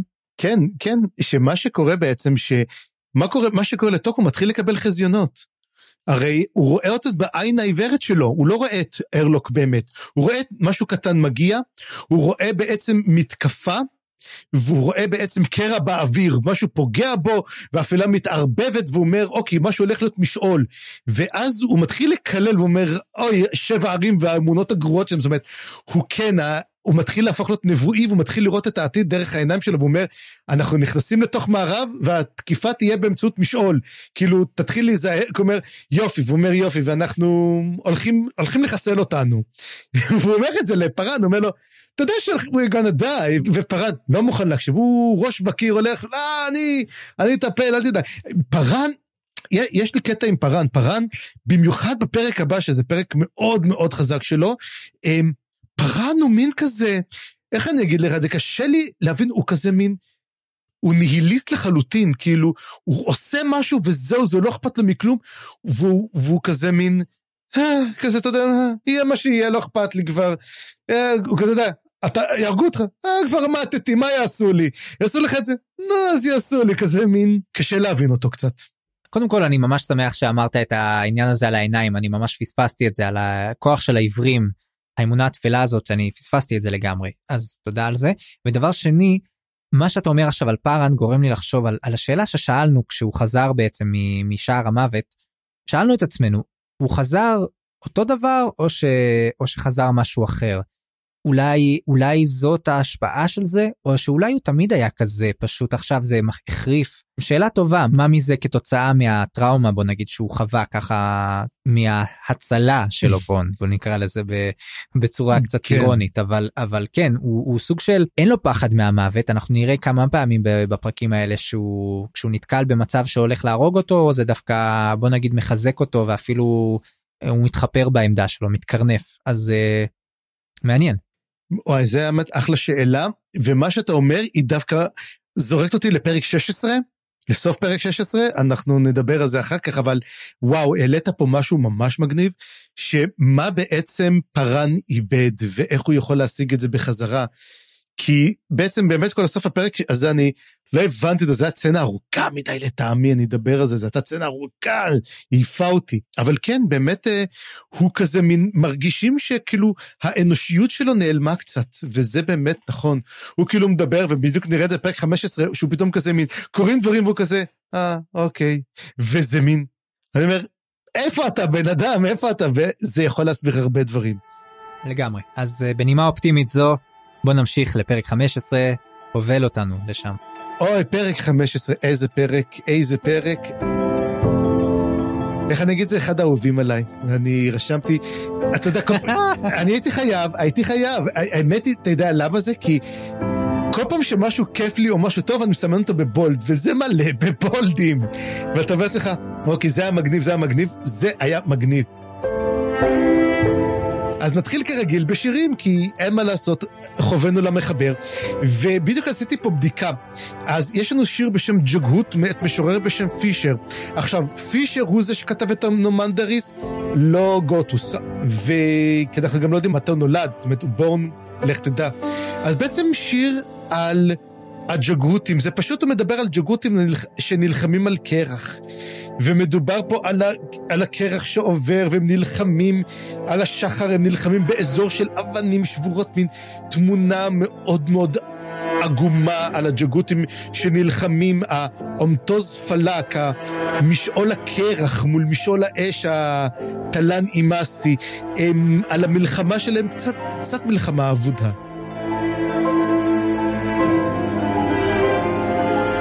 באמת שים לב שאנחנו מתחילים להיכנס לתוך המיתולוגיה העמוקה. בכלל אנחנו רואים שהפילוסופיה והמיתולוגיה המלזנית נכנסים פה מאוד חזק בפרקים האלו במיוחד. אנחנו מגלים עוד המון המון סודות, בפרק הזה במיוחד, על ה... משעולים, מה, מה זה אומר משעול? אהבתי את השיר הזה, הוא כזה מין קצר כזה, ומין כמו שאומר, מכניס אותך לאווירת הנכאים הג'גהותית. כן, אני, אני יכול להוסיף uh, משהו קטן, שאני רשמתי לעצמי שני מקומות מעניינים בשיר הזה, שאני לא יודע מה הם אומרים בדיוק, אבל מה זה אומר ride their souls? When the Jaghut ride their souls. מה זה אומר? כן, זה, זה, זה באמת איזה מטאפורה כזאת שהם מסתערים, ומי הסוסים שלהם זה הנשמות שלהם. הם בעצם, הם מסתערים על כוחות הנפש שלהם, כי הם לא לוחמים. צריך לזכור את זה. הג'געותים הם פציפיסטים לחלוטין, חוץ מרודנים שהם בעצם איזה מין מוטציה, אם אנחנו באמת בתקופה הזאת, מין מוטציה ג'גהותית לא סבירה. שבגלל זה, בוא נגיד, התירוץ הגדול להשמדת הג'גותים. הג'גותים ניסו להתרחק, הם חיו לבד, הם מין זרקו כל אחד את עצמו לאיזה פינה אחרת ביבשת, וככה הם חיו. במקומות שלהם בלי לראות אחד את השני. ופה בשביל אומרים, אין להם סוסי לחימה, אין להם משהו, על מה הם רוכבים? הם רוכבים על כוח הרצון שלהם. רק ככה הם יכולים לנצח בעצם את הקרב. אז אני, אני חשבתי דווקא אולי שהנשמות זה אולי דברים שהם משעבדים. זה אולי כי יש פה יכולות שיעבוד כלשהן, אז אולי זה קשור. וזה מעניין, אני אסתייג טיפה, כי אנחנו יודעים שהג'גותים גם נלחמו בעוד, שזה הרודנים בעצמם. זאת אומרת, יש לנו, ידוע לנו שג'גהותים הם אלה שכלאו את הרודן שאנחנו הולכים עכשיו לשחרר אותו. אז זה לא שהם עם פציפיסטי, הם עם שיודע להילחם כשצריך, אבל הם לא עם בעצם, הם אוסף של אינדיבידואלים שכשצריך הם, הם, הם בעצם משת, מצטרפים לאיזושהי קואליציה ל, להילחם ברודנים שבאים משל עצמם, אבל הם לא מחפשים עמים אחרים להרוג, בוא נגיד ככה. נראה לי שהסיבה היחידה שהם הורגים רודנים או מתאספים זה כי הם יודעים שברגע שקם רודן, התל"ן נמאס יחסו את כל מי שבסביבה. זאת אומרת, זה תחשוב שיש לך בעצם פצצת זמן, מגיע רודן, התל"ן נמאס באים ומחסלים את כולם. אז הם לא עושים את זה מאיזשהו רצון, הם עושים את זה כי הם חייבים, כי זה שימור עצמי. הם לא עושים את זה מאיזו אידיאולוגיה כלשהי, שאנחנו לא אוהבים את מה שיש בתוכנו, אלא הדבר הזה יהרוג אותנו בסופו של דבר אם לא נטפל בו ראשונים. זאת, זאת נראית לי הסיבה שהם עושים את זה. כן, ואם כבר אנחנו הזכרנו גם את המשעולים ואת ה... בוא נגיד המכניקה שלהם, אז גם זה מזכיר לי שבעצם יש קשר בין כמה משעולים שאנחנו רואים. למשל אנחנו רואים שיש עניין של, חזק של קרח גם במשעול של הג'גהותים וגם בקורל גליין של הטיסטאנדי. ואנחנו רואים שיש קשר של אש גם במשעול של התלן וגם במשעול של הייטיר זה מעניין, אני לא יודע, אולי יש קשרים בין סוגים שונים של משעולים? יכול להיות, הקורל גליין אומרים שהוא קר, אבל הוא לא קר כקרח. הוא קר כי זאת האפלה, זאת אפלה קרה ו- וריק, כמו ריק של בחלל. זאת אומרת, זה מין שחור וקר ואפל, ולא יודע, מוזכרים שם קרחים. אנחנו זה כן מוזכר כשנדבר על המשעול שבתוך החרב אבל uh, נגיע לזה. או לא לדבר עדיין על זה על המשעול החרב אבל כן מדובר בעצם וגם ת'יר אנחנו יודעים שהוא משעול האור מה יכול להיות שהאור היא נגזרת של אש או יכול להיות שהמשעולים ש... כרגע קיימים, זאת אומרת, משעול האור יכול להיות שהוא נגזרת של משעול האש, ומשעול הזה הם נגזרות של משעולים הרבה יותר קדומים, או כמה, כמה אתה יכול לגשת למשעול הזה, כמו שלמשל, אתה רוצה להגיע לעולם הצללים, אתה מקבל מין איזה נקודה קטנה שאתה יכול לשאוב ממנה, ויש לה שם אחר. אנחנו צריכים עוד להבין עדיין, אנחנו עדיין לא סגורים איך המשעולים עובדים לגמרי. כן, ונקודה אחרונה שסתם אני שוב, מי זה פישר הזה לעזאזל שהוא גם uh, יודע לספר לנו דברים על רייק וגם יודע לספר לנו דברים על ג'גהותים ו- ויש לו שם מאוד מוזר לדעתי זה throw, throw away כאילו ב- בוודאות מדובר פה על איזושהי ישות uh, יוצאת דופן אני חושב שיודעת לכתוב על כל הדברים האלה. כן. אני כבר מת לדעת מי זה. פישר הוא באמת uh, מופיע בהרבה שירים הוא כמו מין כמו כמו שאמרתי שבעצם גוטוס הוא בר סמכה גם גם פישר הוא בר סמכה של אותה תקופה עתיקה. ואנחנו מתקדמים הלאה. אז דבר ראשון, אנחנו מגיעים לקוויקבן, ומשהו מאוד מעניין, זאת אומרת, בפרקים האלו כמעט אנחנו לא נתקלים בכל שורפי הקשרים, ופה אנחנו נתקלים, זאת סצנה מאוד מאוד קטנה, שכן אנחנו רואים את קוויקבן, והוא מחפש אחרי הרלוק. מה שמתחיל פה בעצם, הולך להיות פה את אחד המהלכים הכי מגניבים שהולך להיות, המזימה של קוויקבן מתחילה. הוא מחפש את, קוויק, את הרלוק, כלם אה, עדיין פצוע, ולכן מי ששומר עליו זה טרוץ. וטרוץ זה הברגהס שאנחנו דיברנו, הוא בחור ענק, הוא שומר עליו, יש לו חרב ענקית עליו שהיא מוכנה לכל דבר, וקוויקבן ככה מהרהר בינו ובין עצמו ואומר, תשמע, טרוץ, אני מכיר אותו, נלחם איתו כבר כמה שנים, אבל אין לי כמעט מושג, אני לא מכיר את הבן אדם הזה. הוא לא מכיר אותו כמו את קלאם, קלאם הוא חבר, ממש חבר.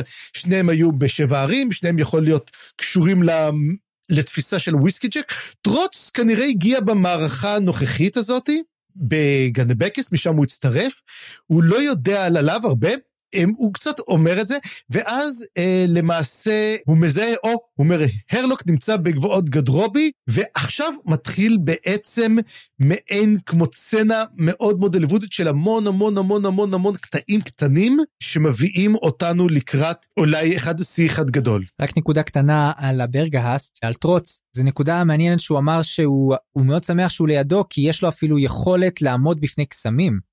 שזאת הייתה נקודה מאוד מעניינת, אני לא חושב שאמרנו את זה עד עכשיו על הברגאסטים, אבל יש לו איזה שהם קמעות והגנות שהשמן שלו נתן לו, וזה קשור לדברים שהוא שם בשיער ולקעקועים שיש עליו, אה, מאוד מעניין. אז זהו זה, אני חשבתי שמה שהוא אומר הוא ש... טרוץ חושב שהם יגנו עליו, אני לא בטוח שהם באמת יגנו עליו, זאת אומרת, טרוץ די מאמין בזה, הוא, טרוץ אומר לו, יש לו את כל הקמעות ויש לו את כל הקעקועים, והוא אומר, טרוץ לא מפחד. הוא אומר, אני שמח שטרוץ לא מפחד ממה שהולך לקרות, כאילו, אף אחד לא ישמור על קוויקבן. קוויקבן נכנס ל... עסקאות עם שדים, עושה דברים מוזרים, והיחידי שמוכן לסבול אותו זה כלם.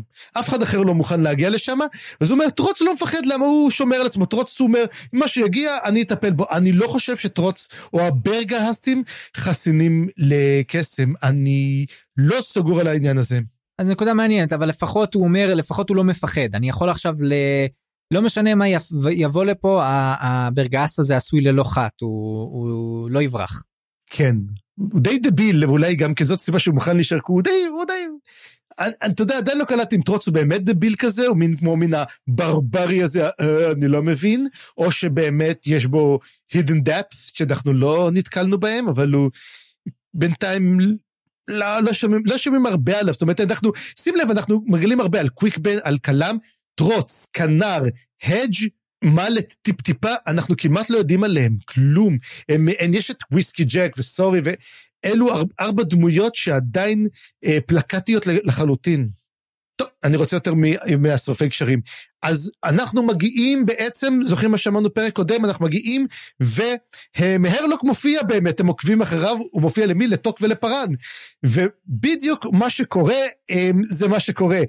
הוא מחטיף מכות הוא פותח את המשעולים, קרעים באוויר, ככה מתאר אותם, הוא זורק את טוק מהסוס שלו, וזורק אותו לתוך הקרע, וזהו, טוק.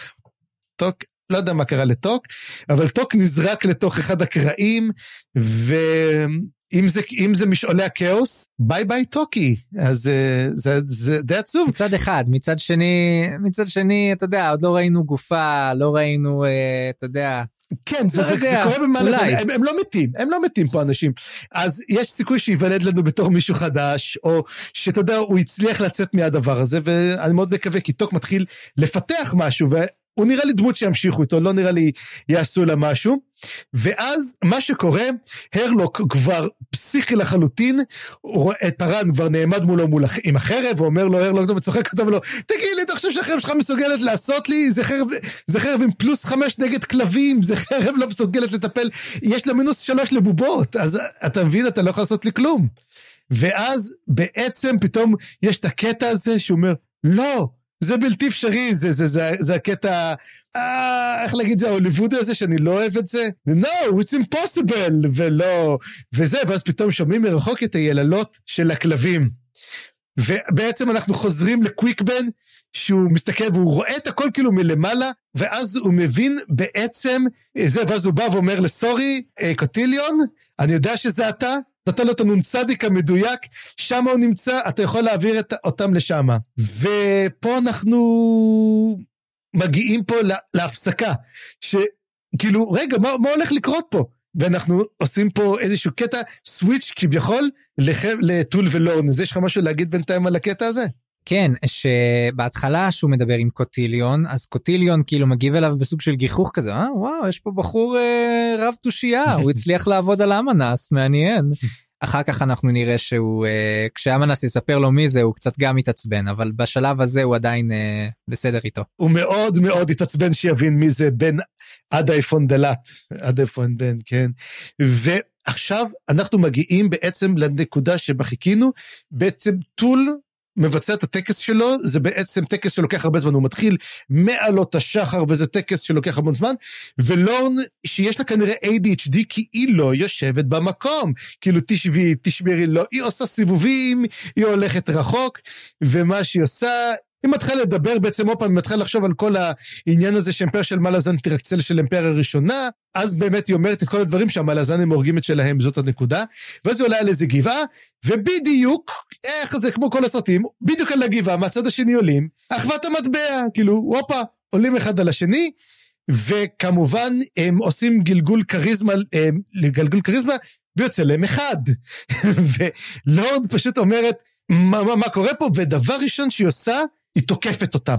וזה בדיוק, צריך לחשוב, כי זה דבר מוזר, היא גם שואלת את יותר מאוחר, למה תקפתי אותם? כאילו, אני שונאת מוות, ומתברר שלון שונאת להרוג, והיא תוקפת דבר ראשון, וזה פה מבינים שהיא מתחילה לחשוב על כל המוות והרצח, והיא מבינה שזאת המשמעות שלה בחיים, והמשמעות של האימפריה, זה להרוג. וברגע שהיא רואה את האנשים האלו, והיא... היא לא חושבת פעמיים, והיא תוקפת אותם. היא שולפת את החרב והיא מסתערת. שזה מוזר. ומה שקורה, קראפ, דבר ראשון, בא לתקוף אותה, אבל הוא פותח משעול, החרב אוטטרל פשוט דופקת אותו, הוא מאבד את הקרב ונופל על המסלול. זאת אומרת, בדיוק היה ארבע מול אחד, שלוש אחד. ועכשיו הם צריכים לטפל בה. ומה שקורה, היחידי שיכול בעצם לתקוף אותה זה קול, והוא מסתער עליה ותוקף אותה. קול מנסה לעשות לה איזה תקיפה, והיא זזה, היא כזה, רואים, זה חוסר כוחות. קול, לא יודע כמה הוא לוחם טוב או לא לוחם טוב, היא פשוט זזה הצידה והיא פשוט חותכת לו את הרגל עם, עם החרב. עכשיו, מדובר שזה פציעה גדולה, כי הדם פשוט משפריץ שם בצורה לא נורמלית, והיא כזה, אה, לא אכפת לי ככה. ואז מגיע מוריליו. ומוריליו עד עכשיו, מה שאני, איך קראתי לו ג'יגולו, נכון? עד עכשיו אמרתי, מה הוא יודע לעשות? הוא מתחיל עם נשים מבוגרות, הוא משיג כרטיסים, זה מה שהוא יודע לעשות. ומוריליו הוא לוחם מדהים. הוא יש לו חרב סייף כזה, חרב כזאת של אצילים, אבל הוא נלחם מולה, והוא מצליח לתקוף אותה ראשון, הוא תוקע לו את החרב שלה בכתף. זאת אומרת, היא מנסה להבין מה קורה שם, היא כנראה מזלזלת בו, כי הוא בחור נאה כזה וחושבת מה הוא יעשה, והוא נותן, פשוט תוקע לה את הסייף בכתף שלה. ואז היא אומרת, או, זה יותר מדי גרוע עם מה שהיא לוקחת, לוקחת את החרב ונותנת לו מכה על הראש עם הצד הכהה של עליו, והוא מתעלף. והיא פשוט פתאום קולטת, פתאום מתעוררת, כאילו הכאב, ואומרת, למה אני עושה את זה? כאילו, יופי, אחרי שאני בעצם חיסלתי שלושה ונשאר רק קרוקוס, הוא פשוט אומר לה, והוא אומר לה, למה את עושה את זה? מה עשינו לך? כאילו, את, אנחנו לא עשינו לך כלום. היא פתאום קולטת, וואלה, נכון, אני לא רוצה לפגוע בהם, למה אני עושה את זה? ואז היא אומרת, אוקיי, אני לא רוצה להרוג אותם, ואז הוא אומר לה, את יכולה לתת לנו להתרפא, להכנות ללילה ואנחנו עוזבים, באמת, תעזבו, תנוחו, לכו, והיא פשוט הולכת. זה סצנה, סליחה שאני אגיד, זה באמצע שום מקום, זה כמו מין, כמו ש... תחשוב שאתה בעצם חבורת הטבעת, וזאת חבורה של דרגה אחת, ונתקלת בדמות דרגה עשר. זה ממש, אין פה כוחות. החבורה מחוסלת נורא נורא מהר, ובעצם אין כל סיבה, זה כמו מין התקפה אקראית, כאילו אתה מגיע באיזה משחק כמו פאנל פנטסי, ופתאום יש לך דמות, הגעת לאיזה אזור שהחבורה ממש לא צריכה להגיע אליו, והיא מחוסלת. גם מראה שהמשימה של כל אחוות המטבע די נגמרה. אנחנו, הם לא יודעים מי זאת, היא לא אומרת להם את השם, הם חושבים שזאת צרירת חרב, הם לא יודעים מי זאת, מה קורה שם, וזה נגמר, זהו זה, הקרב נגמר, ובסוף היא אומרת, אה, אני שונאת להרוג וזה, אתה יודעים מה, תחבוש את הבחור הזה שנפגע, אני לא הרגתי אף אחד מהם, וביי, הלכתי. וככה זה נגמר. כן, אני, אני אומר על זה משהו שקודם כל זה מהלך ספרותי מאוד מעניין של אריקסון. זה גרם לי לחשוב הסצנה הזאת על כמה מהספרים שקראתי בעבר היו יכולים ל- לעשות כזאת סצנה בלי הקטע שהיא שואלת עצמה וואלה למה אני תוקפת. תשמע יש פה high stakes נמצאים בסוג של סיטואציה מאוד מתוחה והיא כזאת אה, עושה במשימה חשאית חש, חשובה של האימפריה סיכוי טוב שהיא תתקוף סתם ככה. אבל לא, כי הדמויות פה הן לא מתנהלות כמו שאתה חושב שהן צריכות להתנהל. הדמויות פה מתנהלות ממניעים פנימיים, וזה מאוד מעניין שריקסון מתייחס לזה. זה דבר ראשון. דבר שני, אתה אמרת משהו לגבי זה שהיא שואלת את עצמה למה היא תוקפת ישר, ואתה אמרת שזה קשור לזה שהיא חושבת שהיא בוא נגיד כלי של האימפריה וכמו שהאימפריה צמאה דם גם היא צמאה דם אני לא בטוח אני דווקא חשבתי שהיא טעתה לעצמה אולי לורן תקפה ולא המשנה לקיסרית כי המשנה לקיסרית היא מקצוענית היא חדורת מטרה יש לה את המשימה שלה והיא עומדת בה. ולכאורה לא בטוח שהיא צריכה לתקוף אף אחד אבל לורן היא פקעת עצבים היא קולטת שהיא נכנסת עכשיו לסיטואציה מאוד מאוד מסוכנת והיא ב... אני חושב בסטרס ענק עכשיו שהיא מחכה כל כך הרבה זמן לטול. לדעתי מה שהפתיע אותה יותר זה שלורן אה, פעלה פה. ואולי זה מה ששבר אותה יותר. כן, לורן היא בתהליך שבירה. היא יודעת שעושה משהו לא טוב, זה כמו מין פריקת עצבים של לורן כזה, מין... אה, אבל אני ראיתי גם כן מין דטרמיניסטיות כזאת, כאילו באמת, מה נשאר לאימפריה? אנחנו בין כה וכה משחררים פה משהו לא נורמלי, כולם הולכים למות, מה, מה זה משנה? מה התפקיד שלנו כבר יותר? והיא כבר אומרת, הם באים, אז כן, חלק ממנו אומר, אסור שיגלו מה שאנחנו עושים פה בעצם, ו... אבל יכול להיות שזה סתם חבורה של ארבעה אנשים, הם רוכבים על פרדות, הם לא לוחמים. קראפ לא נראה כמו לוחם, קרוקוס ממש לא נראה, רק קול היחידי שמכולם אולי נראה כמו לוחם, אבל הוא נראה כמו שכיר חרב שמגן עליהם, זה נראה כמו חבורה שפשוט עוברת במקום, ככה פשוט באים ותוקפים אותם, זה מאוד, אה, באמת זה לא, לא המשנה לקיסרית, זה מאוד לורן פה בנושא הזה. אבל אני חושב שהיא מאוד מזועזעת מכל המחשבות שלה, היא, הרי זה כל המחשבות של, שמאתמול מתחילות, והיא בוכה על כל האנושות הזאת, אבל היא מבינה, בבוקר מתעוררת לפי דעתי עם הבנה של אין מה לעשות, זה, זה המצב, וחיי אדם הם נורא זולים. זאת אומרת, מישהו מגיע, אני אתקוף אותו, אין לי פה לחשוב על מוסרי. פתאום אני תופסת את עצמה, כאילו, לורן תופסת את לורן, היא אומרת, למה בכלל את הורגת? את לא אוהבת להרוג. אה, מעולם לא אהבה להרוג. שזה מאוד מוזר שהמשנה לקיסרית נבחרה מישהי שלא אוהבת להרוג, שזה מה שהיא צריכה לעשות. שזה מראה קצת אה, גם כן את האכזריות של הסין פה. כאילו, לסין בחרה מישהי שלא אוהבת להרוג, שבכוונה תהרוג. אה, זה, זה אכזריות כלשהי. ואנחנו מתקדמים הלאה. אז אנחנו מגיעים בעצם לסורי, סורי הרי אתם זוכרים, היא, סורי, קוטיליון, הם מגיעים הולכים דרך משעול הצללים, וכמו שהיה היה גם קשה לה מאוד להתקדם, כל צעד עולה לה בקשה, וראינו את זה כבר לפני זה, ראינו את זה עם טאטרסל. ואז בעצם מתברר שהתל"ן אימס יוצר מין כמו אזור מסביב שאי אפשר לעבור בו דרך משעולים, אלא חייבים באמת ללכת אותו, והיא מאוד מאוד קשה לה להתקדם, ולכן היא פשוט מנתקת את המשעול, והיא מגיעה כמה מאות מטרים לפני חברו של קרוקוס. ואז היא רואה את הקרב, ופה יש משהו מאוד מאוד מעניין שנרגע עצור. היא רואה את החרב אות הטרל הזה, וזה לא זה בעצם קוטיליון.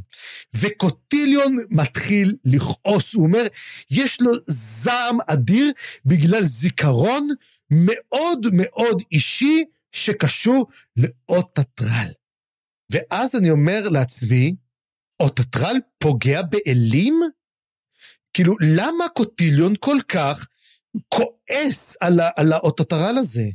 יש לך רעיון? כי אני פה מתחיל, אתה יודע, רצו לי כבר המחשבות, אמרתי, אם קוטיליון כל כך שונא, אנחנו יודעים גם כן שהמשעול של הצללים נסגר. האם בעצם ההפלה של משעול הצללים נגרמה בגלל אוטוטרל? קברו אותו במין קבר אוטוטרל ובעצם קלנבד שחרר אותם? אתה יודע, לאיפה טסות את המחשבות?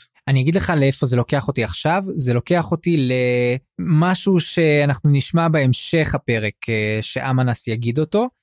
בוא נגיד רק שזה קשור למניעים של קוטיליון ספציפית, ואני חושב שזה מאוד קשור שלאימפריה יש אותה טארל, שזה ממש כאילו סימן היכר של האימפריה, אולי אפילו אחד מעמודי הכוח שלה.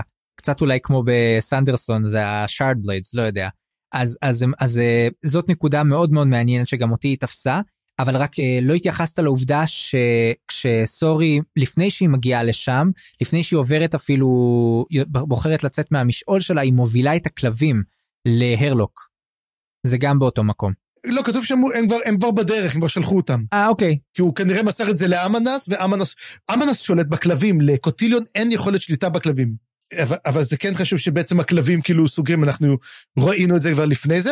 ומה שקורה פה בעצם, סורי אומרת, זו זה, אני הולכת לחסל את נושא המטבע, ומה שקורה פה בעצם מתחיל המהלך האחרון של uh, קוטיליון, להרוג את נושא המטבע, כדי לגרור את אופון ולהרוג את אופון. בעצם המטרה של קוטיליון לחסל את אופון. זה, אם אנחנו דיברנו על משימות ולא ידענו מה המשימה, האם יכול להיות שבעצם כל המשימה הזאת של לסורי זה לחסל את אופון, או שזה בעצם משהו נחמד שקרה והוא החליט לעשות.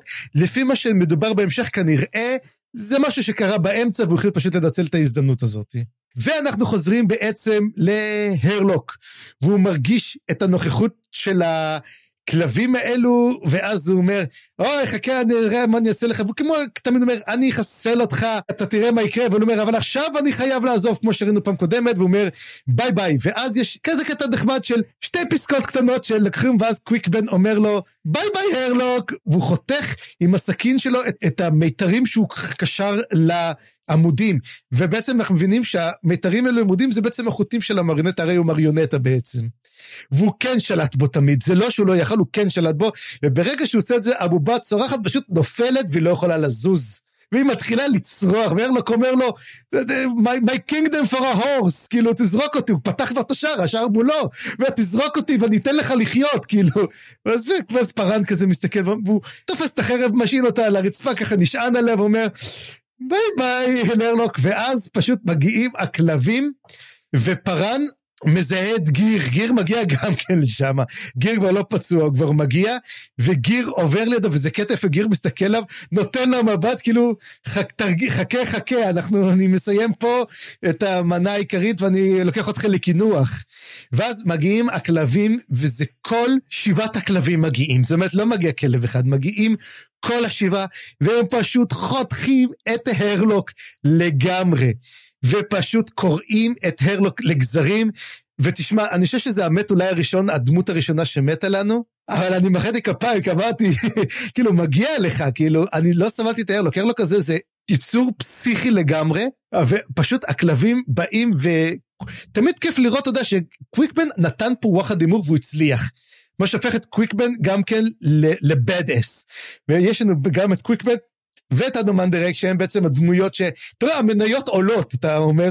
אני עכשיו רוצה לראות מה עוד קוויקבן הולך לעשות. ואתה אומר כבר, אני מחכה כבר לקרב הגדול, קוויקבן נגד אנומן דה ריק, קונפרמד. כי אין, הם הדמויות הכי גדולות, הן חייבות יום אחד להילחם זו מול זו, הם פשוט כל כך חזקים. ואני רוצה לראות את זה, כבר עסקאות הוא הולך לעשות עם אנומן דה ריק, זה פשוט מעולה. ואז הם הורגים אותו, ואז עובר צל מעל הגבעה, ואז הוא רואה, והוא מסתכל ורואה עורב ענק מרחף. ואז אתה מבין, כוח גורר כוח. ואילו הגיע בצד אחד, היה הרלוק שגם כן כוח, ומגיעים כל הכלבים, אז בטוח שמי עומד להגיע?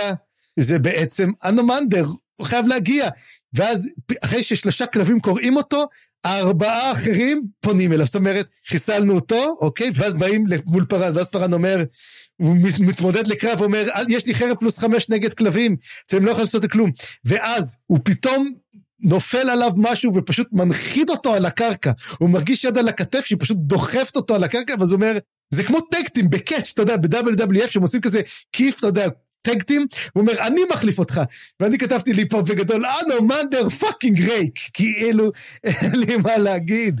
והוא מגיע, ואני אמרתי לעצמי, אני חיכיתי לזה כל הספר, חיכיתי לקטע הזה, ואני אמרתי, מתי זה יגיע? ופשוט, תשמע, זו הייתה כניסת badass, זו הייתה, הוא נחת, אתה יודע, זה כזה, כל כך הוליווד, אני ראיתי את זה בעיניים, אותו נוחת. פשוט כאילו, אני בהתחלה, אני בהתחלה אמר, אמר שהרגיש עד הקטע, חשבתי שהוא פשוט תפס, אמר, אל take it here, אבל לא, הוא פשוט תפס והנחית אותו, כאילו, הוא כל כך לא אכפת לו מפרן, הוא פשוט תפס אותו וגרח, דוחק אותו לקרקע. כאילו, אתה אומר, you're in my spot. אני ראיתי את זה קצת שונה, אני חושב שהיו שם שני דברים שונים. קודם כל, הוא הרגיש את ה... משהו כבד, הוא הרגיש משקל של האוויר, כאילו דוחף אותו למטה, והוא הרגיש חשיכה מסביב לעיניים. Mm-hmm. אני חושב שזה לא היה בדיוק ריק, אני חושב שזה היה דרקון אולי, היה כמו, כמו, אתה יודע, כמו לעמוד מתחת להליקופטר, אתה מרגיש את הדחיפה של האוויר, אולי זה מה שהוא הרגיש בעצם שמנחית אותו. אבל אחר כך כשרייק הגיע הוא, הוא הניח עליו יד, אני לא חושב שהוא מעך אותו. אני הרגשתי, אני, אני, זהו זה, אני בהתחלה חשבתי באמת שהוא הנחית אבל הוא נפל, אני זוכר שאת שאר הצצנה פארן עושה די ברצפה, והוא מדבר איתו, ואז בעצם אה, השבעה כלבים עומדים מול, כולם מסתובבים על, על ריק, כאילו מגיע ריק מול שבעה כלבים, אבל הם נרתעים ממנו, תשמע, אתה אומר לעצמך, הם לא תוקפים אותו, הם כאילו מחכים, הם לא יודעים מה לעשות. ואז יש בעצם שיחה בין פארן לרייק, ותשמע, זאת השיחה, זה הדבר הכי טוב בסדרה, הם פשוט מדברים, ומין, הם כמו מין דמויות מאיזה קומדיה, מאיזה סיטקום, אתה יודע, מין פארן, רייק, אתה יודע, זה מין סיטקום הכי טוב שיכול להיות, והם מדברים כזה, אה, אז מה אתה עושה פה? לא, אני באתי לחסר אותם, אה, באמת? וכאילו, פארן מדבר עם הנומנדר רייק, כאילו, בגובה העיניים, אפשר להגיד, נגיד בגובה העיניים, עד שבץ בעצם פרן, הוא אמר והוא אומר פארן, תיזהר מורטל, קורא לו בן תמותה, ואז, ואז אני, אמרתי כזה, רגע, אז אם הוא קורא לו מורטל, מה, אז לא זה, הנומנדר ריק הוא בן על מוות. וזה אומר, אז זאת אומרת, אז, אז עכשיו אני אשאל את השאלה, אופה, זוכר על הנשגבים שאנחנו תמיד מדברים על זה? אז אחד הדברים הוא שאני שואל את זה, האם נשגב הוא הופך להיות אל, או שנשגב זה סוג של מין מטה-יומן כזה, כמו מין, הם, כמו, אנחנו יודעים למשל שהסול טייקן, מי שנאמר, משנה הצורה, הם אסנדנטס. אוקיי? זה אחד הדברים שאנחנו יודעים עליהם, מה שכנראה סילבר פוקס, אנחנו כנראה משערים, אבל לא נראה שהם בני על מוות, הם אומרים, הם מזדקנים, הם מתבגרים מאוד מאוד מהר, אבל הם מקבלים שנים ארוכות. אה, קשה לדעת גם כן מה, מה זה אומר, ו... או שבעצם הנומנדריק לא בן על מוות, והוא סתם קורא לו מורטל, כאילו, ראיתי 50 אלף כמוך, אני חי איזה 3,000, 4,080 אלף שנה, או יש סיכוי שהנומנדריק חי עוד בתקופה של, של התל הנמאס. במלחמות שלהם אנחנו לא... כן, אני חושב שבנומנדריס אה, הוא אומר שהוא בן לפחות 100 אלף, אני חושב. אני חושב שהוא, אני חושב שהוא אומר שהנומנדריס היה שם כשהתלן נמאס היו ילדים. זה מאוד מאוד מסביר איזה כוח, ו- ו- ואת זה לסין רוצה לחסל. כאילו בסדר, תודה, כאילו אני בטוח. ואז מה שכן קורה... רק תחדד לי, שנייה, תחדד לי רק מאיפה אנחנו יודעים שסילבר פוקס, אה, שסול טייקן הם זה כי זה נראה לי משהו שמופיע רק בסוף הפרק הבא. אה, יכול להיות, כי מדובר, כי מדובר, כי מדובר שהיא הולכת להיות soletaken, אז הוא אומר, אה, הוא אומר, לא יודע, קראפ אומר, אה, היא הולכת להיות ascendant. היא הולכת להיות ascendant? הוא, הם שואלים את זה, הם, הם, הם מעבירים את זה הרבה, זאת אומרת, יכול להיות שבאמת זה סוף הפרק. אוקיי, אני לא זכרתי את זה, אבל אוקיי, בסדר. ואז מה שקורה, הכלבים מגיעים לכדי החלטה, והם מחליטים לתקוף את רייק. מה שנקרא bad decision ever. למה? קודם כל מבחינה טקטית הם צריכים לתקוף אותו כל השבעה ביחד. כי אם אתה רוצה סיכוי מול הנומנדר ריק, אתה תוקף אותו עם כל מה שיש לך. ומה שכן, באים רק שני כלבים. ואז מה שעושה הנומנדר ריק, הוא עושה ויש ויש, והורג אותם. עכשיו, אנחנו זוכרים כמה קשה להרוג כלב, ואנחנו יודעים שזה כוח לא נורמלי, זה כוח קמאי, זה כוח ממשעול הצללים, והוא בעצם הורג אותו, עושה, עושה, עושה מה שהוא עשה לפנינה. הוא משתמש בעצם בדרג ניפור, הוא פשוט אוכל את זה. אחד, הוא עורף לו את הראש לגמרי, ואחד, יש לו חתך בצוואר שלו, שהראש כאילו תלוי, תלוי, חצי תלוי כזה, ובעצם הוא רואה שיש לו עין כחולה ועין חצובה, ואז אפשר לזון שבעצם זה דואן, שזה הבן של רוד.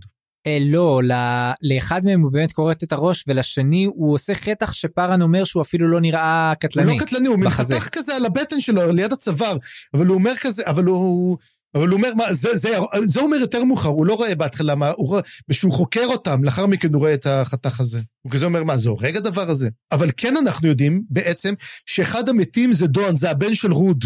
ורוד הוא ראש החבורה ומדבר אליו ריק ואומר לו, תתרחק, כאילו, לך מפה.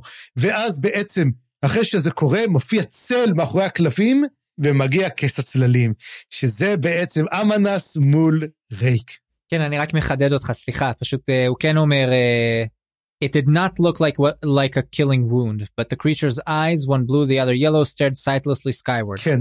כאילו רק חטח, חטח קטן, וזה כבר הספיק בשביל להרוג אותו. כן, זה מזכיר מאוד מאוד את השארד בליידס של אה, סנדרסון, עכשיו יודעים איפה הוא גנב אותם. חתך אחד והוא שורף את העיניים, זה הכל, אתה, אתה בעצם לא צריך... לא, העיניים לא נשרפו. לא, אבל לא, אצל סנדרסון העיניים נשרפות. אני מדבר... כן, כן. אבל פה, מה שמספיק זה, זה חתך קטן. זהו כל מה שצריך. כן, לא, שמעתי בדיוק ראיון עם uh, סנדרסון שהוא מדבר על למה הוא עשה את זה. אתה שמעת את זה? כן, הוא סיפר על זה, אני זוכר שהוא אמר שהייתה לו איזה בעיה עם עיניים, אז הוא פשוט החליט שהוא שורף להם את העיניים. היה לו יותר מדי אה, אלימות. כאילו, הוא כתב את הסצנה הראשונה עם זeth, והוא קלט ש... אה, שזה מלא דם, אז הוא אמר שזה יותר מדי, אז הוא הוריד את זה שזה רק שורף להם עיניים. כן, עפו האיברים לכל מקום, זה היה לו כנראה קשה לכתוב את זה ככה, אבל... אוקיי, אמ, בוא נמשיך הלאה. ואז מגיע בעצם אמנס מופיע מאחורי הכלבים, כאילו, למה אתה הורג לי את הכלבלבים הקטנים והנחמדים שלי? כאילו, אמנס יש לו, אתה יודע, הוא מגדל כלבים, יש לו פנסיון כלבים, וכאילו, מה, מה אתה הורג לי שניים? ואז אנחנו מבינים בעצם שהכלב השני שמת קוראים לו גנרוד. אנחנו, זה מין כלב שלא נתקלנו בו עדיין. מה שאני קורא לו, שזה כל כך מוזר לקרוא לזה, כלב מוק. זה כלב שהוא מין, אני צריך עוד כלב, אני לא המצאתי לו שם, לא כתבתי לו את זה, אז זרקתי אותו, זה מין כלב כזה שלא נתקלנו בו, אנחנו לא יודעים אפילו. את גיר נתקלנו, שן נתקלנו, יש את רוד, את פליק, אנחנו ראינו את, אה, אפילו דואן אנחנו נתקלנו. גנרוד הוא לא נתקלנו בו עד עכשיו, הוא בעצם היה אחרון, וגנרוד הלך לו גם הראש. ואז אומר לו ריק לצללים, תיסוגו מהמלחמה הזאת, המלחמה שלי היא לא אתכם, אל תטפלו באימפריה, אני מטפל בזה, אל תתערבו לי בדברים, זה משהו שאני עושה, ואל תתערבו. וזה אומר לו המנס, תשמע, אני, אין לי קשר לזה, אבל קוטילון עושה מה שהוא רוצה, תעזוב אותי ממנו, לא עושה. ואז אומר לו ריק, אין כזה דבר, אני אומר לך, תגיד לו אישית, תרד מהמלחמה שלו. וקס, אה, הצללים אומר לו, אני לא, אז אומר לו, תשמע, אם אני אעשה את זה, אני אגיד לו ואני אכפה עליו לעשות את זה והוא יוצא מהמלחמה. אבל אין לי מושג איך קוטיליון יגיב ומה הוא יעשה לך. כי זה משהו שאתה לוקח על עצמך. והוא אומר, אני מקבל את זה, ואז בעצם קורה משהו מאוד חשוב. אנחנו נראה את זה אחר כך. ואז כס הצללים ככה, כן. רק נקודה קטנה, כש, כשכס הצללים, כשאמנס מדבר על זה, הוא אומר, אה, אתה רוצה שאני אצא מה, מהמלחמה? זה בכלל לא, לא המלחמה שלי, זה, זה, זה החבל. הוא, זה המלחמה שלו. וזה קריטי מאוד. כי אנחנו ראינו בהתחלה, בסצנה הראשונה של הספר, כמה קוטיליון היה כאילו הגורם החזק בדואו הזה. הוא בעצם סוג של ניהל שם את העסק ואמנס כאילו נסרח אחריו. זאת הסיבה. זאת לא המלחמה של אמנס, זאת המלחמה של קוטיליון, ואמנס מגבה אותו. והעובדה שזה המלחמה של קוטיליון זה עוד יותר מעניין, כי אמרנו שלקוטיליון כנראה יש משהו נגד האימפריה, נגד לסין, ומה ראינו מקודם, שאתה הערת עליו? על הזיכרון הרע שיש לו מאוטטרל. אז אני חושב שנעשה פה משהו, הקיסרית עשתה משהו נגד קוטיליון עם האוטטרל הזה. אנחנו עוד לא יודעים מה זה, אבל כנראה שהיה התנגשות בין האימפריה לקוטיליון, וזה מה שהביא את בית הצללים להיכנס לתוך המלחמה הזאת. אז זה מוזר אבל שראש בית הצללים, המלך של בית הצללים, כס הצללים, הוא מוכן לשתף עם זה פעולה, למה הוא רוצה להכניס את עצמו למלחמה כזאת? אז זה, זה מאוד מעניין שכאילו, בית הצללים, כאילו, זה לא כולו במלחמה נגד האימפריה, זה רק קוטיליון. זה הוא לגמרי, רק הוא במלחמה, אבל כאילו גם אמנס נמצא אותו ואומר לו, נו, טוב, נו, קדימה, אני, אני כאילו, נראה כאילו, טוב, נו, אני מוכן ללכת עם השיגעון הזמני שלך ככה, כאילו, הוא משתף איתו פעולה. אבל השאלה, מה, מה בעצם אמנס רוצה מכל הסיפור הזה? אתה אמרת כבר שהאלים האלה קצת משועממים, הם לא בדיוק... אה, אין להם מה לעשות יותר מדי, אתה יודע, לשבת כל היום במשעול הצללים וללטף את הכלבים שלך, כמה זמן אתה יכול לעשות את זה כבר? אבל, אבל לא, אבל ברצינות אני חושב שהאמנס הזה מדבר בצורה קצת כזאת אינפנטילית, הוא נשמע כזה קצת, אתה יודע, קצת משוגע, אולי קצת כמו, כמו שחשבנו בהתחלה שהרלוק היה, אני חושב שזה לא סתם, אני חושב שהוא, אתה יודע, לא, אני לא מאמין לו כל כך. הוא אומר, כן, בסדר, אנחנו נעזוב, אין בעיה, טוב, אני אגיד לקוטיל. אני לא מאמין לו, כי סיכוי טוב שעכשיו, תוך כדי שהוא מדבר, הוא כבר חושב מה הוא יעשה לריק. אני לא חושב שהוא מבסוט על הסיפור עכשיו. אמנס מאוד מאוד מסוכן. הוא לא יקבל בכיף הרג של שני כלבים, ממש לא, וגם לא את העובדה שגם כן רייק גם אומר לקוטיליון עכשיו תעזוב את המלחמה, כאילו אם הוא עוזב את המלחמה נגד האימפריה, אז מה עכשיו למשול הצללים עוד יש, לכס הצללים עוד יש לעשות? הוא די תקוע. אז זאת השאלה, אבל בגלל זה, מה שכס הצללים עושה עכשיו זה דבר שהוא כזה מין, הוא אוהב לסכסך, כי הוא מניאק. ואז הוא אומר, אבל אז אני כתבתי פה, הוא אומר לי, שין על הוא אומר, אה, הנה, אתה רואה? הנה, זה, הנה, זה אופון, זה של אופון. כאילו, מה אתה בא אליי בכלל? לי יש מריבה? מה פתאום? זה אופון שמתערב.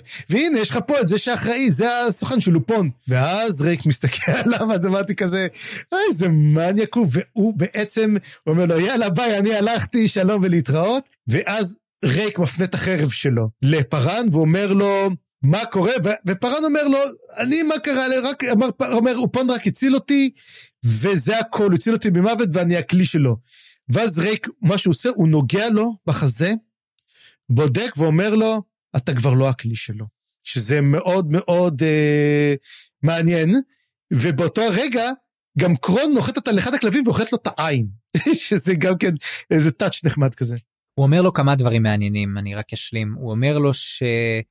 אני רואה את, ה, את הנגיעה של הפון, אבל קודם כל מה שהם עשו לך זה אכזרי מאוד, ולשמוע את אנומנדר ריק אומר דבר כזה, אני מאמין לו, כי הוא יודע מה זה אכזריות כנראה, ואם קלדן ברוד היה פה, הוא היה יכול לרפא את מה שהם עשו, זה גם נקודה מאוד מעניינת, כי אנחנו לא יודעים עדיין מי זה קלדן ברוד ומה הכוחות שלו, מה, מה הוא מסוגל, לא מסוגל לעשות. וכן, אתה כבר לא הכלי של אופון, ואנחנו נראה איך האמירה הזאת תשפיע מאוד על פארן בהמשך, אבל החרב שלך כן כלי של אופון. זה מאוד נקודה מעניינת. ולא רק זה אומר, היא לא הכלי היחידי של אופון במשחק. אני ממש עף על ההערה הזאת על קלאדן ברוד, כאילו, קלאדן ברוד הוא מין שר צבא מצביא ענק כזה, אבל הוא גם מרפא, ויש לו יכולות ריפוי, וזה ממש צד שלא ראינו עדיין, או מה ראינו מקלאדן ברוד?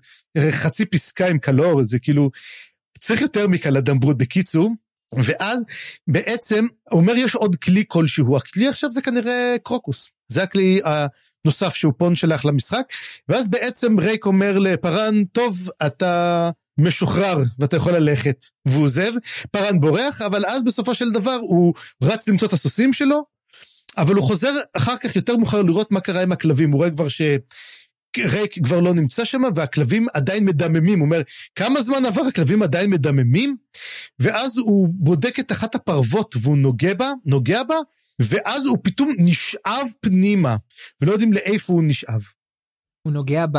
קודם הוא נוגע בפרווה, אבל אחר כך הוא נוגע בפצע עצמו. כן. ואז ברגע שהוא נוגע בפצע הוא נשאב. נכון, ברגע שהוא נוגע בפצע והדם, הוא נוגע בדם. עכשיו, פה אני חייב לתת הערה אני קראתי את הספר בפעם הראשונה לפני, אמרתי לפני קרוב ל-20 שנה. 20 שנה שם ישמור, כן. 15-20 שנה, וב, וזאת המהדורה שאני קורא אותה עכשיו, זאת מהדורה שהוציאו אותה אחרי, לכבוד 10 שנים. אני חושב שזאת המהדורה שקיימת היום גם כן. וזאת מהדורה מתוקנת. מכיוון שבפעם הראשונה שקראתי את הספר, זה היה אחרת. אני זוכר את הסצנה הזאת, כי זו סצנה שנזכרה לי בראש, את כל ההיכנסות של פארן לדרגניפו, ומה שקרה שם, הוא טעם את הדם.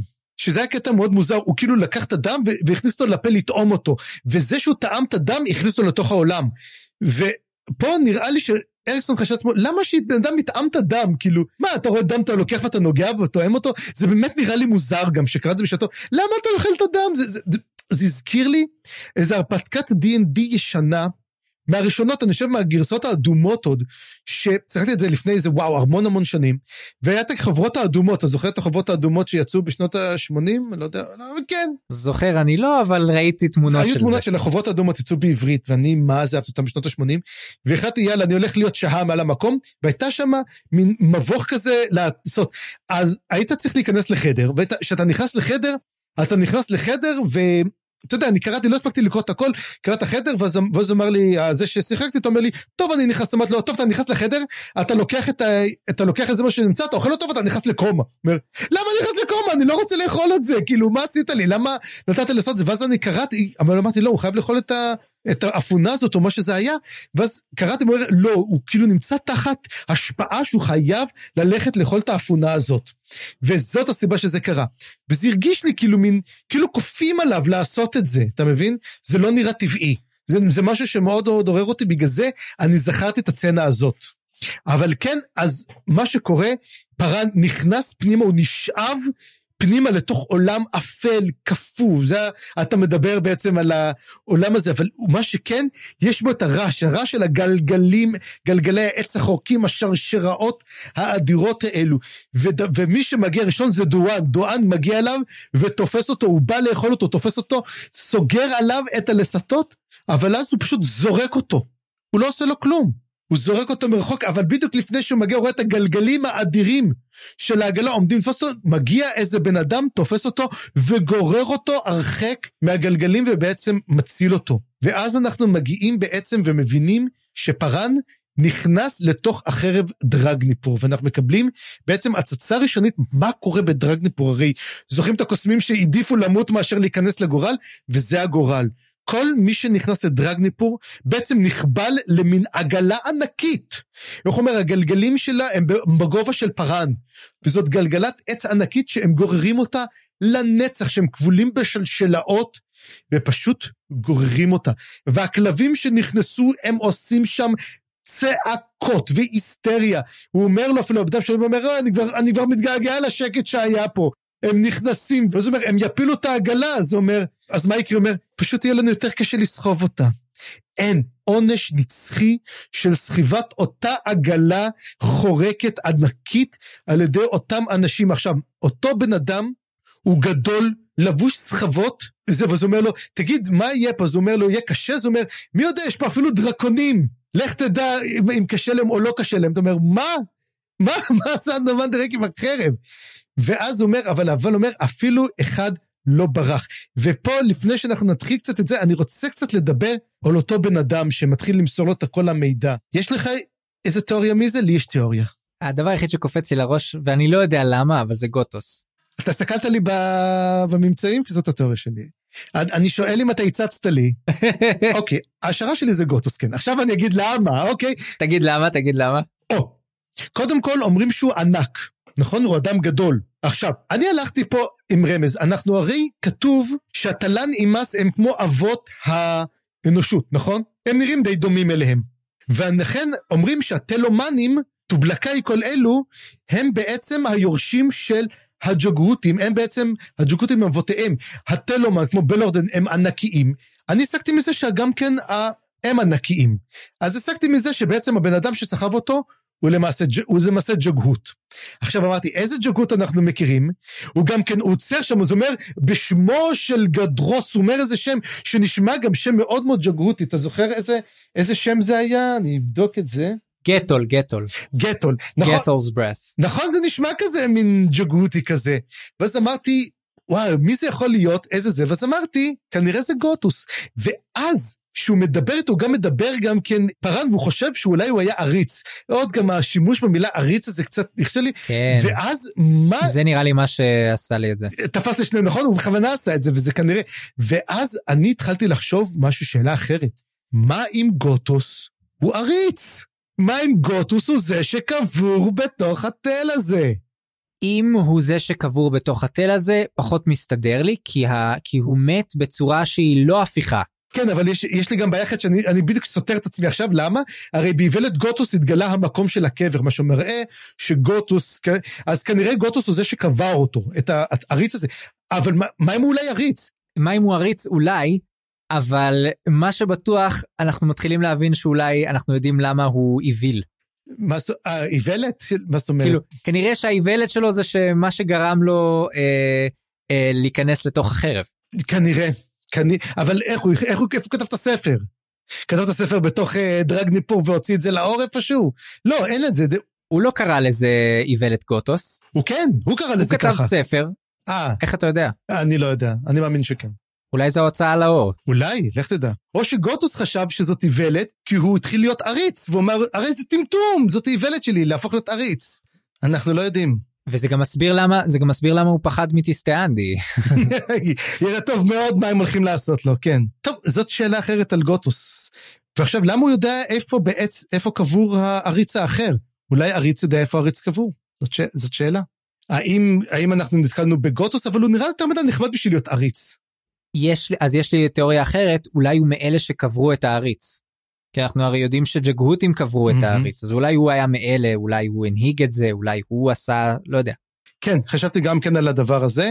אמ, זאת שאלה שאנחנו עדיין צריכים לדעת ולא קיבלנו אותה.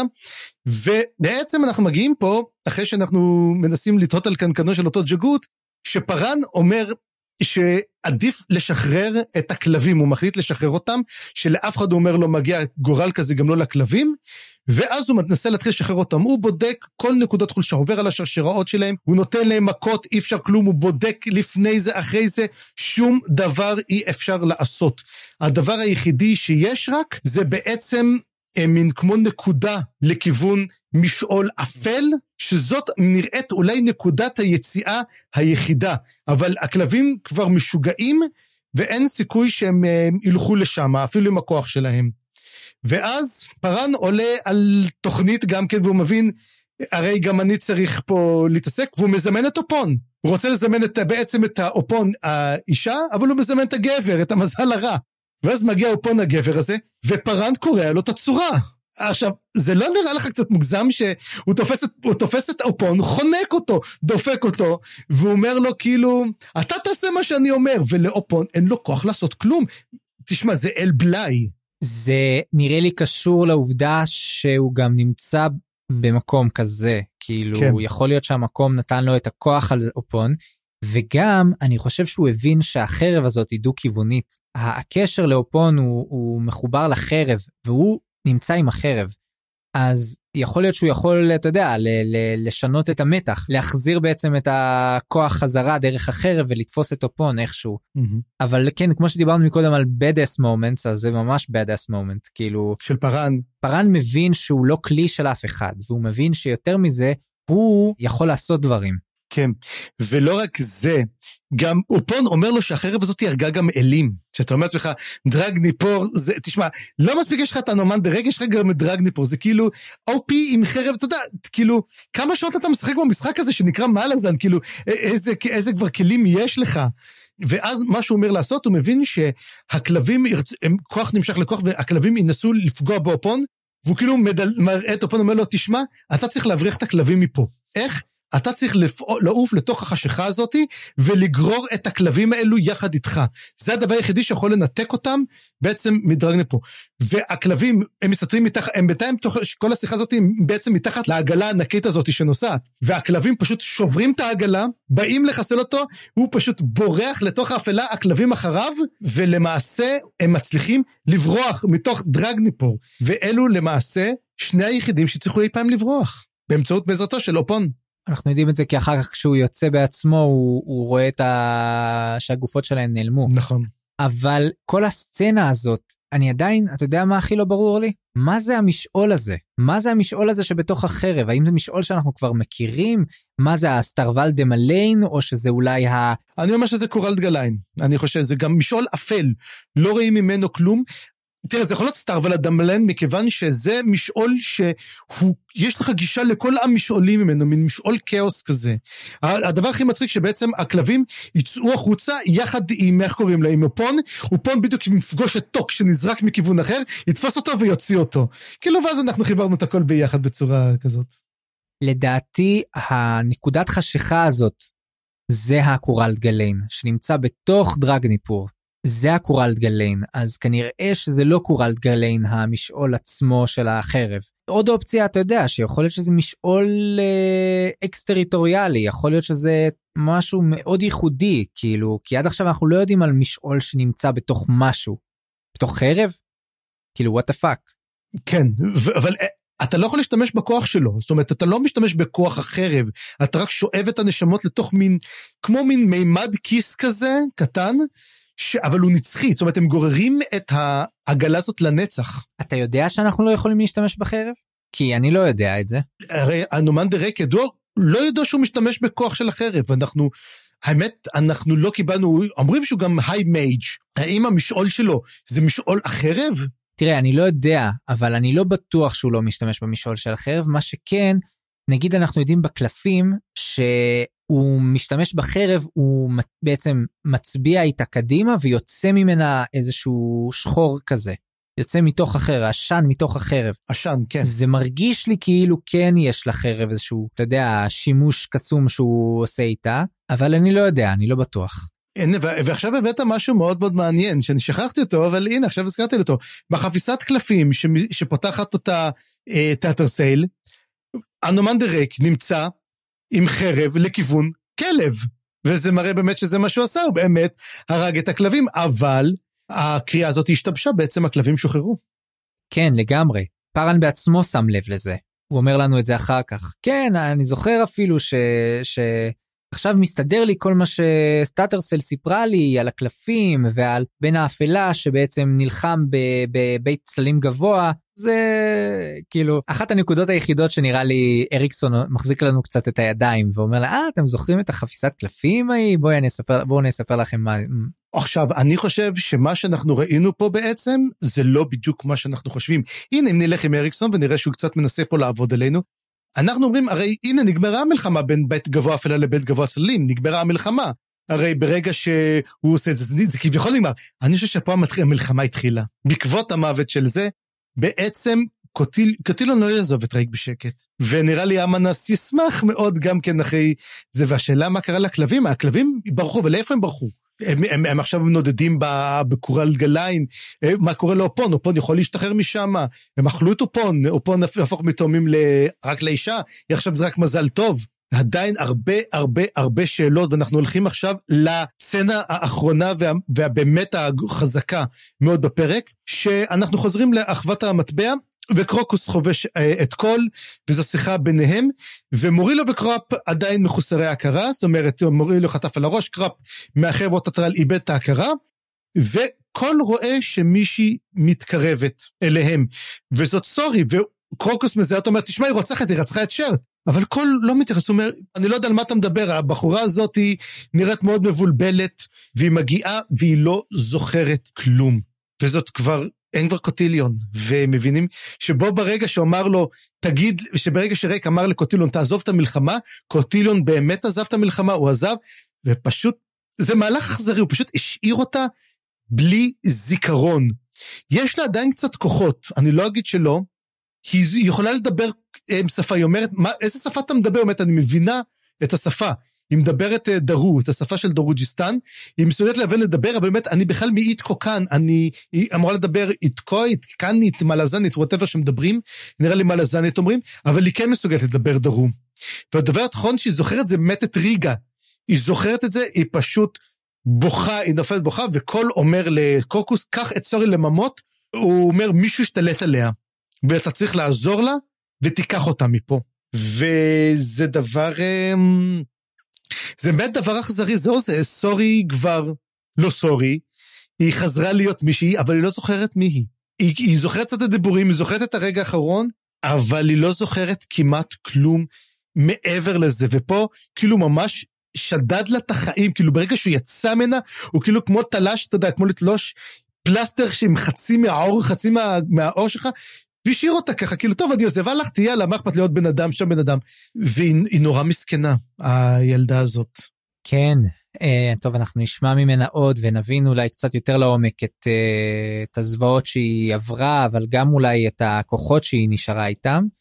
זה בהחלט מעניין, אבל באמת, כן, אתה יודע, כל הדברים האלה, המפגש של פארן עם אנומנדר רייק והמפגש עכשיו של סורי עם אה, קרוקוס, אם קראנו לפרק הקודם אה, ה crossover הגדול, אז אולי נקרא לפרק הזה ה crossover היותר גדול? הענק, the crossover. תשמע, זה, הם, הם, זה גם כל, ה, כל, כל החלק הזה בעצם מוביל אותנו, אנחנו ממש, תשמע, יש ספרים, ספרי פנטזיה בעיקר, עבי כרס בפרט, שיש לך פרקים שלמים שלא קורה כלום. פה כל פרק, הוא מכיל כל כך הרבה. הוא, הוא, הוא המון. זאת אומרת, אתה אומר לעצמך, זה פרק של איזה 40-50 עמודים, אבל תשמע כמה קורה. הפרק הקודם היה פרק של 21 עמודים אצלי. וכמה קורה שם. זה לא כמו ספר של רוברט ג'ורדן, ספר שלם רק הולכים אנשים ומדברים מה הם לבשו, מה הם עשו, מה הם זה. כל פרק זה בום אחרי בום, זה מין... תבין, כל פרק, איך אתה אומר, זה קפיצת מדרגה מפרק אחר.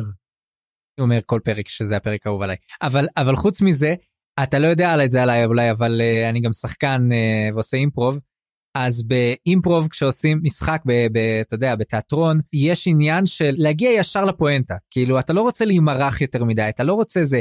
אם חשבת לעשות משהו, תעשה אותו. אתה, אל תדבר שעה לירות במישהו, פשוט תירה בו. כאילו, תעבור, ת, ת, תעבור כבר לשלב הבא, כי זה יותר מעניין מאשר להיתקע בשלב הזה, ואני מרגיש שזה באמת מה שקורה בספר. כאילו, אנחנו, מה, מעניין, מה יקרה אם uh, קוטיליון uh, יעזוב את סורי, מה יקרה לסורי? הופ, בוא, בוא נראה, כן? או, זה קורה עכשיו, בוא תראה. זה, זה, זה קורה, זה קורה בשלושת רבעי ספר. מה יקרה אם uh, אנומנדר ריק באמת uh, יילחם נגד בית הצללים הגבוה? או, זה, הנה זה קורה, פשוט, אתה יודע, אתה צריך לחכות טיפה, אבל זה, אבל הכל קורה, כי פשוט יש הרבה מה, דברים שצריכים לקרות כדי שזה יגיע לשם. אבל כל פרק קורה משהו, כל פרק יש משהו גדול. נכון, בדיוק, אז בקיצור זה ממש מעניין ובאמת פה נגמר הפרק, נכון? זה הסוף של הפרק, כן. עכשיו, אחד הדברים שהוא, מה שאתה אומר זה, כמו למשל, אני חושב כזה, אתה אומר, אוקיי, אז למשל, אתה יודע, הולך לקרות, אומר, אוקיי, אז זה כנראה בספר הבא, שיהיה, לא, הכל קורה בספר אחד. זה ראוי להערכה מאוד מאוד הדבר הזה. אז בואו נעבור לפרק 16, אנחנו כבר, פרק 16 מתחיל גם הוא בפואמה, והפואמה שלנו, שקוראים לה אדון הטרגדיה, וזה אני חושב פעם ראשונה שאנחנו מצטטים מתוך ספר תפילה, The Holy Book Prayer, מהקנון של קסל. אני לא יודע מה זה אומר, אני לא יודע אם נתקענו בזה עד כה, אבל איזשהו ספר תפילה.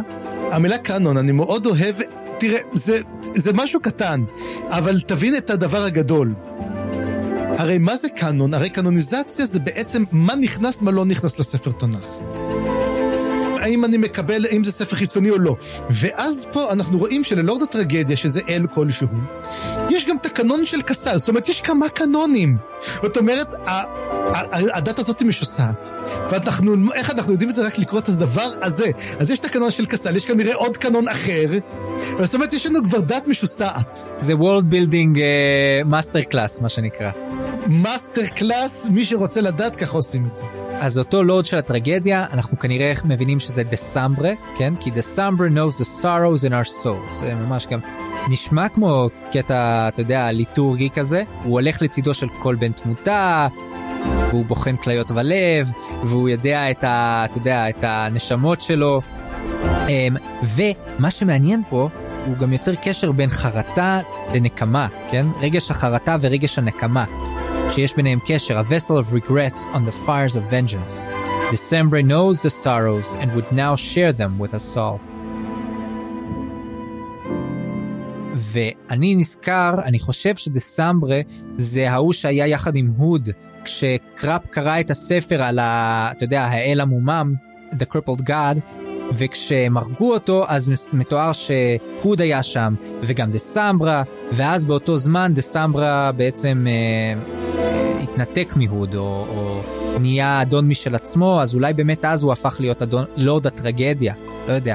אני גם לא יודע מה זה אומר לורד הטרגדיה, למה לעבוד אל כזה, למה, לא יודע אם הוא אל, אבל אני מניח. מה הקשר של טרגדיה ומוות? לא, לא יודע, זה כל מיני שאלות שצפות ועולות מהקטע הפצפון הזה, אפילו בלי להיכנס לדת הזאת ולמה היא משוסעת. אבל אני, אני תוהה לעצמי, כאילו, מה זה קשור לפרק? כי כן, יש פה איזה מהלך של ונג'נס, אבל מה? אני, אתה יודע משהו? ברגע שאתה מדבר וכל זה, אני פשוט עולה לי רעיון. אני לא יודע אם זה נכון או לא נכון, אבל איך אתה יודע, אני אוהב לזרוק תיאוריות לאוויר ככה, כי מה אכפת לי, אני לא, לא מקבל על זה קנס. אבל הוא מדבר פה שהוא יודע את הצער של נשמותינו. ואחד הדברים פה, וגם לקראת סוף הפרק, אנחנו שמים לב ש... הדמויות נפתחות, כמה דמויות נפתחות, ומתחילות לדבר בעצם על, ה, על הצער שלהם, על החיים שלהם, והוא בעצם שואב, הוא אומר, כן, דבר איתי על הצער שלך, דבר איתי על זה. ואז הוא מכיר את הצער שלנו, והוא יחלוק אותם עם כולנו, כי בעצם כאילו, כמו שאומר, הדת, הלורד של הטרגדיה אומר, תגידו את הצער, כאילו, תשפכו את כל הצער שלכם, ותנו לנו לדבר, אולי בעצם תתרפאו ככה. וזה מחזיר אותי בעצם לקלדן ברוד. ולמה קלדן ברוד היה יכול לרפא? מה אם קלדן ברוד הוא דסמברה? הוא בעצם אל. מעניין. כי בסוף אנחנו רואים כל השיחה, כל הצער הזה, הרי אני, אני לא יודע אם כן או לא, האם באמת פארן מתרפא בסוף הפרק או לא מתרפא, הוא נוקט באותה שיטה של דיבור, של שפיכת הצהרות, של הזדככות כזאת אם, אם מישהו מדבר. וזה בעצם כמו, הם מרגישים את זה. שני הצדדים עצמם מדברים על הצער. הרי כל הפרק הזה הוא על צער ועל העבר מול העתיד. מה אני רואה את העבר ואיך אני רואה את העתיד. וכאילו אומר, בעצם למה מרק אומר בעצם, רק באמת קלאדם ברוד יכול לרפא אותך. אולי באמת, אגב, יכול להיות שקלאדם ברוד הוא פשוט כהן של דסמברי, והוא יודע לעשות את זה, אבל מכיוון שברוד הוא פסיכי, אני אומר שיש סיכוי אפילו אולי שברוד הוא דסמברי, ואז זה מוביל אותי עוד. זוכר את האח לבית המלחמה שאנחנו מדברים על בנאי? אולי אנחנו מדבר, אולי הסתכלנו על מקום לא נכון. ובית המוות בעצם, הרי יהוד אנחנו יודעים, והבנאי אולי זה בכלל דסמברי, אולי בעצם הבנאי של המלחמה הוא דסמברי, אנחנו לא יודעים מי זה. אבל הוא כן קשור אולי לבית המוות, כי אמרנו שהוא היה, הוא היה בעצם כמו העבד שלו, העוזר שלו, יד ימינו. אנחנו עדיין לא סגורים על בית גבוה מוות. אני, רוצה עוד מידע על דסמברי, ועוד המון מידע על קלאדם ברוד. give it to me. מבחינתי בכיף, אה, אני מקווה שנענה, שתקבל את זה בקרוב. אגב, אתה מעלה משהו מאוד מעניין ואני עדיין שואל את עצמי מה הקשר בין ריפוי לטרגדיה. מעניין זה זה קישור שלא הייתי חושב עליו ישירות. זה משהו פסיכולוגי כזה שבעצם ההכרה שלך בפגיעה היא הדרך הראשונה להתרפא. אתה אם למשל פארן לא מוד... הוא, הוא מקבל את זה שהוא מת, אבל אני לא חושב שהוא באמת התמודד עם החיים שלו לפני המוות. פארן מדחיק המון. הוא כאילו כמעט מת, הוא היה תת-טרסל, הוא חי על נקמה. שמת לב, גם הוא חי על נקמה עכשיו, כי מה קורה בעצם אם אתה לא בעצם שופך את הצער, אתה אומר, אתה מכיר, אני מכיר את להבות הקנאה, אומר את זה השיר על דה סמברי. אם אתה לא תזדכך, אתה תלך לכיוון הנקמה. וכ... וכן הוא אומר, התפילה ללורד הצער אומרת, שפוך את הצער שלך, תבין את הצער שלך, תקבל את הצער שלך, והקנאה לא תשרוף אותך. פארן נשרף על ידי הנקמה, על ידי הרצון שלו אה, לנקום בלורן, הוא רוצה להרוג אותה בגלל טאטרסל. מה הקשר בין טאטרסל למוות של טאטרסל לבין לורן? די אפסי עם כל הכבוד. הוא קיים, כי אוקיי, כי מהאימפריה, וגב... אבל מי שעשה את זה באמת זה טיישרן, ששלח את בלורדן. ואומר לו גם, טוב, תבין, אתה, אתה לא מתנהג בהיגיון, אתה, מה, מה יעזור נקמה? יש לה, יש לה תל"ן עם מס, מה, מה תעשה עם זה? יש לך סיכוי? אין לך סיכוי מה לעשות. ופה, בעצם, לפי מה שאני רואה, זאת, זה בעצם הרסורקשן האמיתי של פארן בפרק הזה, זה, זה משמעות השיר הזה.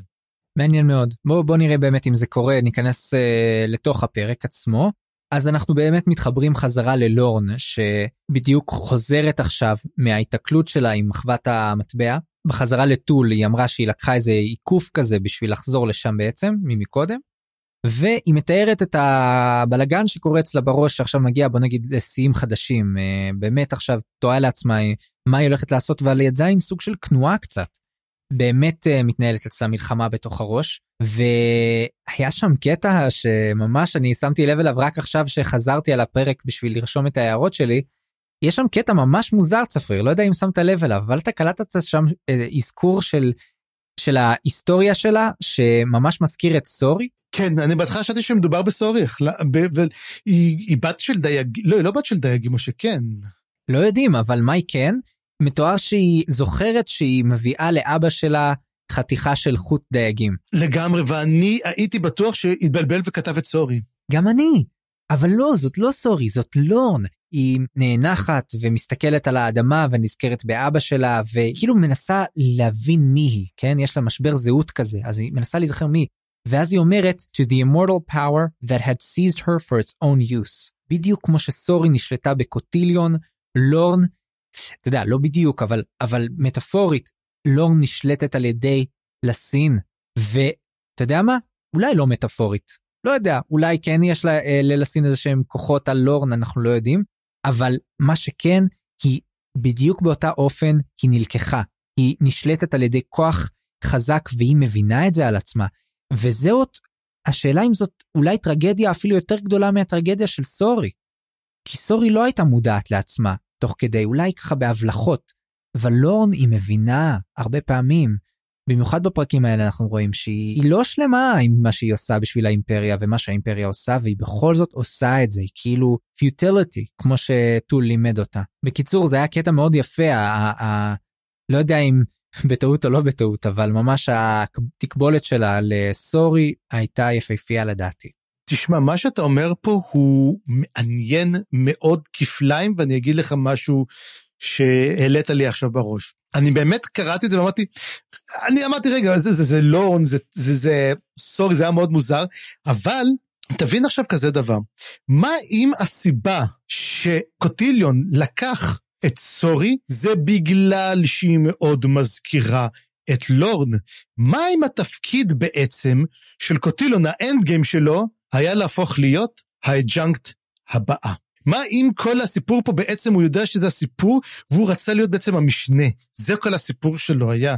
והוא רצה בעצם לחסל את לורן ולהיות ה adjunct החדשה. כאילו, ויש להם את אותו סיפור, משהו שגם כן לסין תגיד, אוקיי, אני מכירה את זה, אני יכולה להשתלט על זה. וזאת הסיבה, אני עכשיו יותר ויותר, וגם מה שאמרת, אני מאמין שההשתלטות על סורי לא הייתה סתם. לא הייתה סתם, ולא סתם כי היא הביאה חבל, יכול להיות שבעצם, בעצם לורן הביאה חבל לאבא שלה כשהיא נלקחה על, שהיה בעצם את כל המרד על העכברים, ובעצם היא נתפסה ונלקחה על ידי לורן, ו, ובעצם הוא כמו הנערים מברזיל, הוא מנסה לעורר את אותה טראומה אצל אנשים אחרים, קוטיליון בשביל להתאים את עצמו, זה לא במקרה. ועכשיו אתה מעלה לי שאולי קוטיליון ואמנס היו בהתקוקן כי הם חיפשו את לורן בכלל. אני לא זוכר, אולי לורן הגיע לשם רק אחרי המאורע, אבל... לורן הגיע בדיעבד, לורן הגיע בדיעבד, אבל אוקיי. אנחנו לא יודעים אם... לורן היא מלז, היא מהאי מלז, חשבתי אולי היא גם כן מאיתקוקן, לא. היא מגיעה משם, אבל הם מחפשים במיוחד מישהי עם רקע מאוד מאוד דומה. אה, אנחנו יודעים שהיא אמרה שהיא מביאה לאבא שלה, זאת אומרת, אנחנו צריכים לחפש נערה בת 11, זה היה הגיל של לורן, לורן גם נלקחה בגיל 11. ילדה שנרא... אנחנו לא יודעים אם הן נראות אותו דבר, אני לא בטוח שהן נראות אותו דבר, אבל היא, היא ילדה יתומה מאם, אבא שלה דייג, והיא מביאה לו חוטים. אם היו צריכים לתפוס את אותו נקודה, הם היו צריכים לשחזר את אותו מאורע בדיוק שלורן נלקחה, גם סורי נלקחה. הם היו חייבים לייצר את ההקבלה, השאלה אם זה משהו קוסמי, או שהם ניסו בעצם לגרום לה להפוך להיות לורנה חדשה. ובעצם אתה יודע שיש לך את ה... אתה הופך להיות המשנה לקיסרית, מה הבעיה לחסל ולהפוך להיות הקיסרית לגמרי אחר כך. אוקיי, okay, ובהזדמנות הזאת אני מוריד מהראש את הנייר כסף, ואני אגיד ש... אתה יודע, אולי זה בכל זאת רק טריק ספרותי, אומנותי כזה של אריקסון. כאילו להגיד לנו, וואלה, תשמעו, אולי תשימו לב לקשר בין שתי הדמויות האלה. אולי אני מקבל, אבל הוא לא עושה, הוא לא עושה דברים במקרה, אתה יודע, אני, אני, אני משאיר את, את, את הנייר כסף על הראש. אז אה, באמת, אה, היא מסתובבת לה שמה וחוזרת לטול, וטול באמת מתחיל להתעורר עכשיו, והוא מכוסה בכפור, uh, באמת כי אולי הוא היה, הגיע למגע הזה עם המשעול של הג'גהותים, והם מתכוננים להיכנס לקבר. והם ממש ככה מתואר שם. האמת התיאור לא היה סופר ברור מה בדיוק קרה שם אבל כנראה שהאדמה ככה זזה העפר עלה לאוויר ונוצר איזשהו פתח בתוך הגבעה ומתואר שהם ממש נכנסים לתוך הגבעה. כנראה ממש לתוך המשעול הזה או לקבר שדרך המשעול אני לא בדיוק הבנתי למה הם נכנסים אבל זה מרגיש כמו משעול כי יש שם כזה כפור יש שם ריח של משהו רקוב היא אומרת כמו של קסם רקוב היא אולי גם מגיבה לזה ככה כי היא anathema לקסם, אבל אולי. בכל מקרה, הם מתחילים גם לראות ככה על הקירות כל מיני סימנים. לורן בקטע מוזר קצת, אולי אתה יש לך תיאוריה למה, אבל היא, היא אומרת שזה לרגע נראה לה מוכר, ואז היא, ואז היא מבינה שלא, זה לא מוכר. אבל טול, כשהוא מסתכל על הסימנים האלה, הוא אומר, יש פה כל מיני קסמי הגנה, כל מיני wards, שהם לא רק של ג'גהותים, אני מזהה פה גם קסמי הגנה של טלנימאס. זאת אומרת, אני לא תל"ן נמאס הראשון שמבקר פה, שזה נקודה מאוד מעניינת, והדבר הזה, כמות אולי הקסמי ההגנה והעובדה שהיו פה הרבה תל"ן נמאסים לפני זה, זה מדליק אצלו נורה אדומה וטול אומר, או-או, אני חושב שאני מבין בדיוק לקבר של מי אנחנו נכנסים עכשיו. והוא לא אומר מי, וכזה, טול אולי תגיד כבר מי זה, אבל הוא לא אומר, אבל כן, זה מאוד מערער גם אותו וגם את לורן, והוא אפילו אומר ללורן, אה, את יודעת מה? זה, זה, ה, זה הג'וב האחרון שלי. אחרי זה אני מתחפף מפה, ואם את רוצה, את מוזמנת לבוא איתי. אה, וזאת הייתה נקודה כל כך אנושית של טול, אני חושב שזה היה ממש יפה, אתה יודע, בתור יצור שהוא מדבר כל כך על פיוטיליטי וכאלה. אני לא יודע, אולי זה היה הומוריסטי, אולי הוא כזה מין בדיחת, אה, בדיחה שחורה כזאת, אבל הוא אומר, אין לי מחויבות אחרי הדבר הזה, רוב הסיכויים שאני לא אשרוד, אבל אם אני אשרוד, אני לא מרגיש צורך אחרי זה למלא את הפקודות שלי, בעצם ההשבעה שלי נגמרת במשימה הזאת, ואת אולי יכולה לבוא איתי. כן. השאלה, הוא חומר, אני, אני אומר, אני חושב שאני יודע מי קבור פה. בגלל זה אני אמרתי אולי זה גוטוס, אולי גם אנחנו יודעים, אבל אנחנו די סגרנו את זה שזה לא גוטוס. מה שכן, יש את הדבר הזה שהיא מסתכלת על הסימנים ואומרת, זה נראה לי מוכר ואני לא יודעת מאיפה, וזה כמו מין זיכרון, אני קורא לזה זיכרון גנטי. שיש לך לפעמים דברים שאתה רואה אותם וזה מין נראה לך מאוד מאוד מוכר, כאילו כל האגדות וכל הדברי עם שמספרים וזה, והיא ראתה את הכתב הזה, את הכתב של, זה כנראה כתב של התל"ן נמאס, באמת, אני זוכרת שראיתי כזה דבר פעם, או שהיא באמת הייתה כבר פעם בקבר כלשהו של עריץ, והיא לא ידעה את זה. זאת אופציה שנייה. האופציה השלישית הוא מעניין מאוד, שהרי אנחנו יודעים שבעצם את העריץ הזה, הג'גותים תפסו אותו. אמרו, הוא חיסל את כל, את כל הטלנימאס, ואז הג'גותים סגרו אותו. ואחרי שהג'גותים עשו אותו, הטלנימאס הגיעו ושמו עוד. זאת אומרת, זה, הם לא אמרו, אוקיי, הם, הם, הם סגרו אותו, לא, אנחנו יותר טוב עושים את זה. ומה שהוא עשה בעצם, הרי הוא אמר שהתל קבורה זה איפה שהאובליסק, זה באמת איפה, שאת, איפה שבאמת קבור הג'גות, הוא באמת קבור מתחת לתל קבורה, אבל הוא קבור, כמו שאומר, בזמן אחר. הוא לא קבור בזמן שלהם, הוא קבור פשוט בזמן אחר. הוא פשוט פתח שער, אה, מסדרון כזה שמוביל לאותו הזמן. מה שיפה גם כן, שהכל שם מלא בנטיפי קרח. ולמה זה? כי בעצם המקום הזה קפוא בזמן. זאת אומרת, עכשיו שלקחו נקודה בזמן, הקפיאו אותה ושם הוא כלאו אותו. זאת אומרת, הוא מנותק מרצף הזמן. יש נקודה שהיא מחוץ לזמן, ושמה בעצם קיים הקבר. וזה קשור, א', זה ממש מזכיר לי את החלום של קראפ, כי גם שם זה היה מקום על זמני וכולי, אבל גם זה מזכיר לי את ה... בעצם ההסברים עכשיו, שהם הולכים להיות סוג של הסברים גיאולוגיים כאלה, אתה יודע, על שינוי היבשות ועידן קרח ו- ו- וזה, זה זמן שבו היה באמת המון קרח, שאולי הביאו אותם, אותו הג'גהותים, אולי לא, אבל הוא קבור לא רק בזמן מרוחק ותקוע, הוא גם קבור במקום עם מלא מלא שכבות של קרח מעל, כאילו, גם פיזית, כי, ואמרת על זה מקודם, יכול להיות שזה היה אוקיינוס, יכול להיות שזה היה אוקיינוס קפוא, אז עוד יותר אפילו, יש לך מין עומקים מטורפים של קרח שהדבר הזה קבור מתחתם, ואי אפשר להגיע אליו.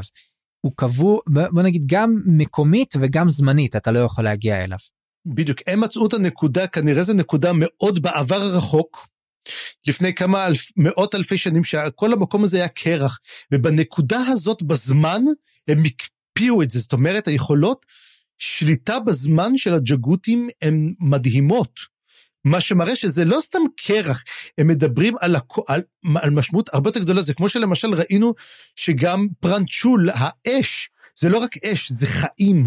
אנחנו רואים את זה, ומה שזה מראה, אולי, וגם זוכר שאומר שהאלים לא יכולים לפגוע במקום הזה, מה אם ה... מה שבעצם קראפ אה, מגיע אליו והוא יכול להביא אותם, בחלום שלו, זה בעצם חלק מהתלן. הרי אנחנו רואים את האש שקרול הבעיר אותה, שזאת אש קדמונית, שזה יכול להיות אותה אש, האש של התלן נמאס. ובעצם, בעוד שהנקודה הזאת בזמן קיימת לאומטוס פלק, הנקודה אצל קראפ בחלום זה למעשה התלן.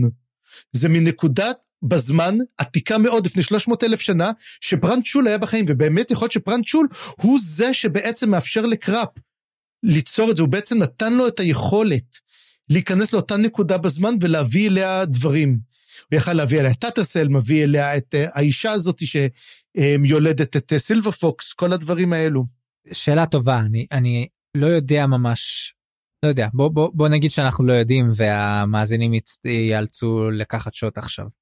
יצטרכו לשתות הרבה, אגב, אני בדקתי, אני כל הזמן בודק, אמרנו הרבה פעמים את זה. כן. יא... תבין, אנחנו כבר שלושת רבעי ספר, אנחנו לקראת סיום, ואנחנו לא יודעים. shame on you, אריקסון, shame on you. אריקסון קלאסי. ומפה רגע לפני אנחנו גם נגיד שטול אה, אומר ללורן, היא שואלת אותו תגיד כמה זמן אה, יעבור בעולם אם אנחנו נמצאים עכשיו באקס טריטוריה של הזמן כמה זמן יעבור בעולם כשנחזור הוא אומר לא יודע זו פעם ראשונה שאני עושה דבר כזה. גם קטע נפלא. אה, אוקיי אנחנו עוברים חזרה לקרוקוס אה, שרוכב לו יחד עם סורי מאחוריו וכבר שם מתחיל אה, קטע כזה של אתה יודע מתח מיני קצת כי הוא ככה וואו יש בחורה ודווקא נראית אפילו לא רע. וזה מתחזק את מה שאמרת אז כשהם נפגשו בפונדק שכן היה לו אולי איזה קצת כזה רגע של אולי בחורה נראית טוב. לא, הוא הסתכל, הוא כזה בוחן את הגוף שלה, כן, הוא מסתכל על הגוף שלה, הוא נראה טוב, נראה טוב, מה זה סכין עם דם? זה, זה ככה זה היה אצלו, זה כזה, הוא די בחן אותה כזה, אבל כאילו, יש לך את צ'אליס, לאיפה אתה בורח, אבוב? למה הוא בורח? זהו, שאתה יודע, על הלב אין, אה, הלב אה, יודע, מה שנקרא. אבל, אבל כן, יש פה מתחיל... אז קוראים לזה לב עכשיו, אוקיי. כן, אתה יודע. הדרך לליבו של הגבר היא דרך המכנסיים. בכל מקרה, הוא יושב אה, על הסוס, ו- והם רוכבים הרבה זמן, מסתבר, ומתברר תוך כדי שהם כמובן רוכבים לכיוון דרוג'יסטן, ומתחילים לדבר, למרות שהרבה זמן הם לא מדברים, ומתברר שהיא לא זוכרת באמת כלום. היא אפילו לא יודעת שהם לא במלאזן, כאילו הם... והיא קולטת, רגע, אתה מדרוג'יסטן? מה זה, זה, זה עיירה? ואומר לה, לא, זאת עיר. וזה, אה, וואו, עיר, אף פעם לא הייתי בעיר. היא לא זוכרת כלום, אבל, וזה קצת טרגי, אבל היא לא ילדה קטנה, לא מאיך שהיא מדברת, ולא, בוא נגיד, מהפן הרגשי. אנחנו נראה עוד מעט שיש בה איזושהי נקודת עוצמה כזאת, היא מצליחה די ככה לסובב אותו על האצבע הקטנה, היא לא מתנהגת כמו ילדה בת חמש, או כמה היא הייתה כשהיא נלקחה? 12? 11-12, כן. היא לא מתנהגת כמו ילדה בת 12, יש בה מין בגרות כזאת, ואני חושב לעצמי שלמרות השליטה של קוטיליון, היא עדיין התבשלה לה שמה בפנים. זאת אומרת, השליטה שלו לא הייתה מוחלטת ברמה שהיא מחקה את הזהות שלה, היא כאילו הייתה על אש נמוכה או משהו, היא הייתה בתת מודע אולי. בכל מקרה כאילו נולדה מחדש וכיאה ללידה מחדש כזאת רעיונית, היא גם אה, מבקשת אה, למצוא לעצמה שם חדש. ואז היא מדברת עם קרוקוס אז היא שואלת אותו תגיד אולי תיתן לי איזשהו שם דרוג'יסטני כזה והוא אומר לה השם הראשון שקופץ לו לראש באמת זה צ'אליס והיא אומרת אה או, יפה שם יפה אולי אני אקח את צ'אליס לא לא לא לא, לא אל תקחי את צ'אליס. ואז היא אומרת לו טוב נו תחשוב על עוד איזה שם ואז הוא חושב על השם של הפטרונית של הגנבים, אלת הגנבים, נכון? אלת, כן. כן, אלת הגנבים שקוראים לה אפסלר. והיא אומרת, אה, וואו, זה כן, זה שם יפה. ואז, לא, לא, לא, התכוונתי אולי, אתה יודע, את יודעת, אולי לעשות איזה ריף על השם הזה, סלר. היא אומרת, לא, לא, לא, לא, אפסלר נשמע לי טוב, אני, אני הולכת על אפסלר. כאילו, זה גם אה, קטע ממש ממש יפה. גם אחלה שם, אני חושב שזה אחלה שם בשביל סורי, וזה גם אתה יודע, אני מרגיש שקצת עברתי טראומה עם הסורי הזאת, אני חושב שזה יהיה כיף מעכשיו לא לקרוא לה ככה.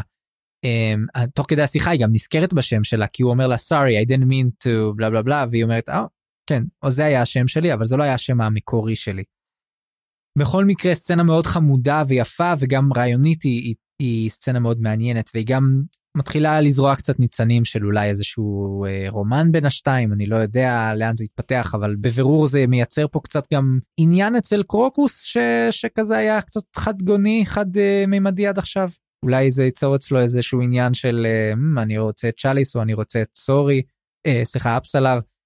מעניין, לא יודע, אולי, אולי, אולי אף אחת מהן לא תרצה אותו, זה כבר שאלה אחרת, אבל אה, זה גם נגמר אני חושב. כן אבל יש לקוקוס מזל אתה יודע מישהו רוצה הוא משיג יש לו את המטבע הוא, הוא, הוא רק, רק מגלגל בינתיים דברים טובים אני אני אני לא, לא מודאג לגביו.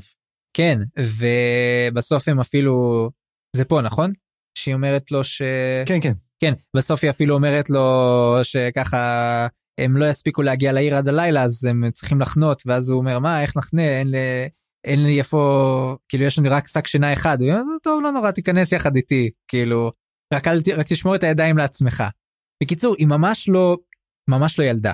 כן היה איזה קטע נחמד שאומרת לו ככה אומר נקרא לך צ'לס אומר לא לא לא עדיף שלא תעשה לו למה חברה שלך?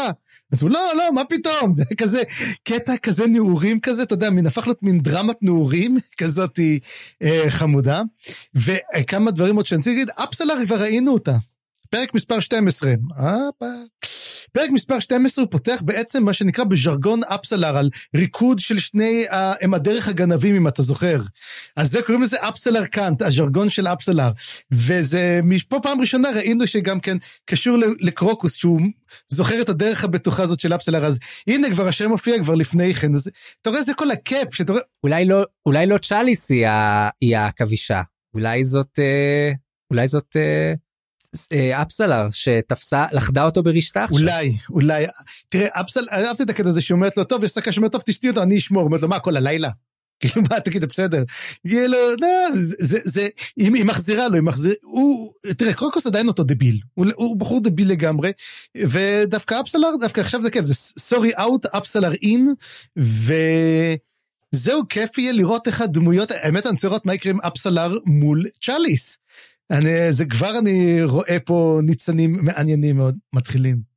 נכון, ומשם אנחנו עוברים בעצם לסצנה חזרה לקראפ ומוריליו, שנמצאים, אה, רוכבים גם הם חזרה העירה, מסתבר שהם אה, ככה התעוררו אחרי שקרוקוס אה, הלך, ו... הם אה, מתחקים אחריו ותוך כדי זה שיחה קצת מעניינת כי מתגלה שגם מוריליו לא ידע עד הסוף כל מיני דברים שקראפ לא סיפר לו. קראפ הזה הוא חתיכת מנהיג גרוע לחבורה הוא לא מספר לאף אחד שום דבר הוא עובד עליהם בעיניים הוא כאילו אה, הוא מתחמן גם אותם ו- והם אמורים להיות החבורה שלו. בכל מקרה מוריליו לא פראייר הוא מתעמת איתו על זה והוא מספר לו קראפ מספר לו על המטבע ולמה קרוקוס צריך לשמור עליו שהוא ברוק אמר את זה והם מתחילים לדבר על החשדות של התוכנית של האימפריה שהם כאילו היו עדים לה. וקראפ אומר לו תשמע זה כנראה התוצאה הכי טובה שיכולנו לבקש אנחנו גם גילינו את המידע שהיינו צריכים גם נשארנו בחיים ואנחנו עכשיו חוזרים לספר על זה לברוק. אז uh, בעצם כן סוג של uh, המשימה שלהם הצליחה. והם ממשיכים בעצם לעקוב אחרי קרוקוס וגם הם מודעים גם לחרב של החרב האוטטרל שקראפ שם לב אליה איכשהו. שוב כמו שאמרת אה, בפרק הקודם קראפ שם לב לדברים בצורה ממש טובה הוא אומר בקרב הזה הייתי ער ל... כאילו הייתי במודעות לפחות לכמה שניות עד שהפילו אותי ובזמן הזה הספקתי לשים לב גם לחרב האוטטרל וגם לנוכחות של טלני מס באזור. אז uh, בכלל יש פה כאילו יש להם חתיכת מידע מודיעיני שהם עכשיו uh, רוכבים יחד איתו חזרה לעיר. כן, למעשה ברוק עכשיו הולך לדעת על הרצון של האימפריה לשחרר את העריץ, הוא, הוא די מבין את זה. שזה מה שהם עושים, והעובדה שיש שם תלה נמאס, זה העובדה החשובה מאוד. אמ, וכנראה חרב אוטוטרל זאת המשנה, כנראה היא היחידה שיש לה את החרב הזאת. הם יודעים במי מדובר. אמ, דבר אחד גם כן מאוד מעניין, זה שקראפ מודע לנקמה של מורילו ורליק נום. הוא אומר, מה, הוא אומר, למה אתה חושב שאני לא יודע על הנקמה שלכם? כאילו, זה, הם לא משתפים, זה לא שהוא לא מנהיג טוב, אף אחד לא משתף פעולה, אבל, אבל אתה יודע, כאילו, רק קראפ אומר לו, אתה חושב שאני לא יודע מה אתם מתכננים את הנקמה? ואומר, אתה יודע מה, אני תומך בה ואני אעזור לכם. אז כאילו, אל תחשבו שאני אלך נגדכם, אני, אני מעריך את הנקמה הזאתי, ותעשו אותה. אבל כן, פרק הזה הוא בכלל פרק של סגירה כזאת, אתה מרגיש את זה? כאילו, אנחנו סוגרים מאוד את כל הקטע, וזה מרגיש כמו התכנסות לקראת משהו חדש. ואם מדברים על משהו חדש, אנחנו חוזרים בחזרה לפארן. ופארן באמת פארן חדש. כי לא בגלל שקרה משהו יוצא דופן, אני חושב, אתה יודע, באמת, אבל משהו השתנה בתודעה שלו. הוא באמת מפנים את זה עכשיו, את מה שרייק אמר לו. אני לא כלי של אף אחד, והוא מפנה את זה עכשיו במיוחד לאימפריה. הוא אומר, אני כבר לא הולך בנתיב של האימפריה, אני הולך בנתיב של עצמי. ומה שהיה פה מעניין זה שהוא לוקח את זה לכיוון ש, שכרגע המשימה שלו זה להצטרף חזרה לוויסקי ג'ק ושורפי הגשרים ולהגן עליהם. וזה לא היה כזה ברור. למה? כאילו, מה אכפת לך מוויסקי ג'ק? מה אכפת לך משורפי הגשרים? אבל נראה לי שזה, שזה המקום שהוא אומר, לא, פה אני עומד מול הרצון של לורן והרצון של האימפריה שהם משתמשים בוויסקי ג'ק ושורפי הגשרים כאיזה בשר תותחים שהם הולכים לזרוק ואני הולך להגן עליהם ואני אומר זה שוב כזה bad ass moment של פארן אבל זה גם ממש מאפיין את הדמות שלו ואני חושב שזה מאוד מזכיר קצת את ה... נגיד הסנטימנטים של וויסקי ג'ק. כי וויסקי ג'ק הרי לא אומר אני בוגד באימפריה אני מחליף את ה... אתה יודע וגם אפילו דוז'ק זה סוג של כזה ראייה מפוקחת של המצב. אני לא יכול עכשיו להגיד אני האויב של האימפריה מספר אחת. אני לא חובר עכשיו לקלדן ברוד, אלא, כאילו, לא יודע, אולי בהמשך זה כן יקרה, אבל כרגע מה שיש לנו זה סוג של השלמה עם המציאות ומה אני יכול לעשות במציאות כדי, כדי באמת להילחם על מה שצודק ועדיין להיות מציאותי. נראה לי שזה הכיוון של פארן פה.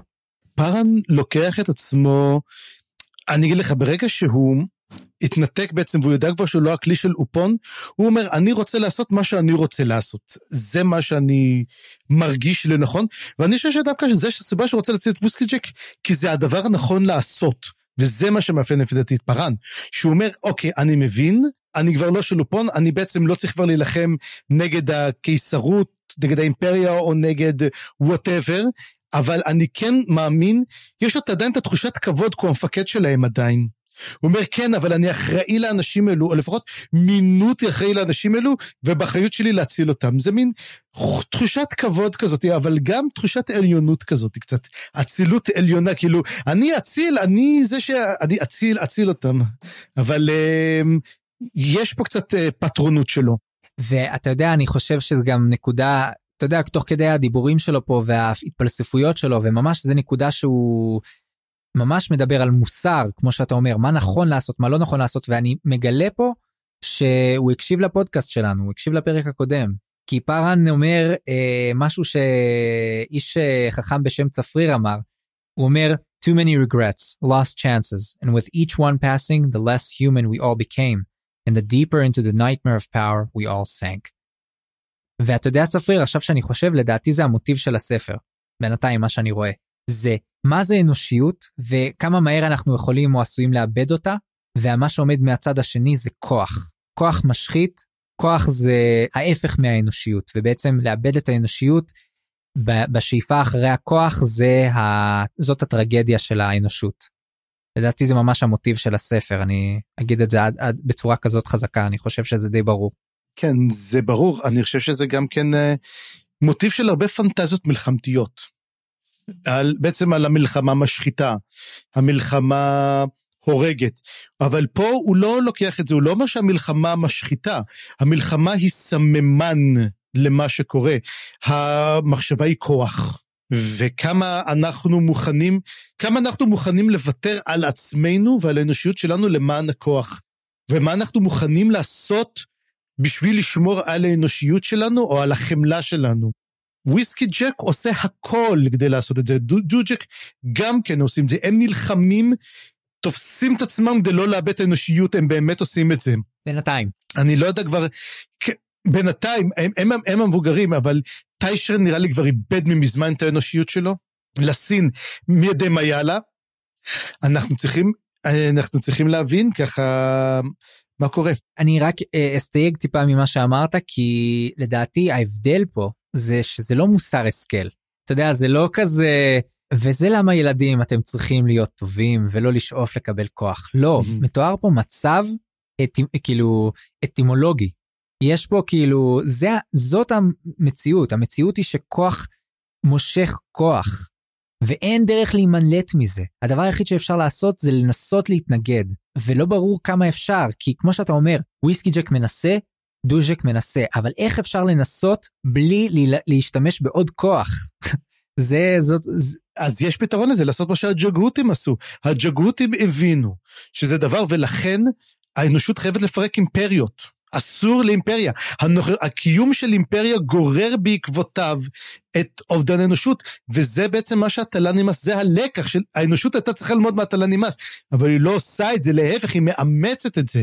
ובעוד שהאנושות, בשביל להימנע מזה, חייבת לאמץ את העיקרון הג'גהותי, היפרדות, למנוע בעצם ממקורות כוח, איך זה, כמו שאומרים את זה בפרקי אבות, שנא את הרבנות. כן, uh, אתה יודע, אנחנו נתקעים פה הרבה על פילוסופיות וכאלה, שזה ממש מעניין, אני, אני מת על זה, אבל, אבל, אבל בוא נמשיך טיפה כדי לא להפוך את הפרק הזה למפלצת.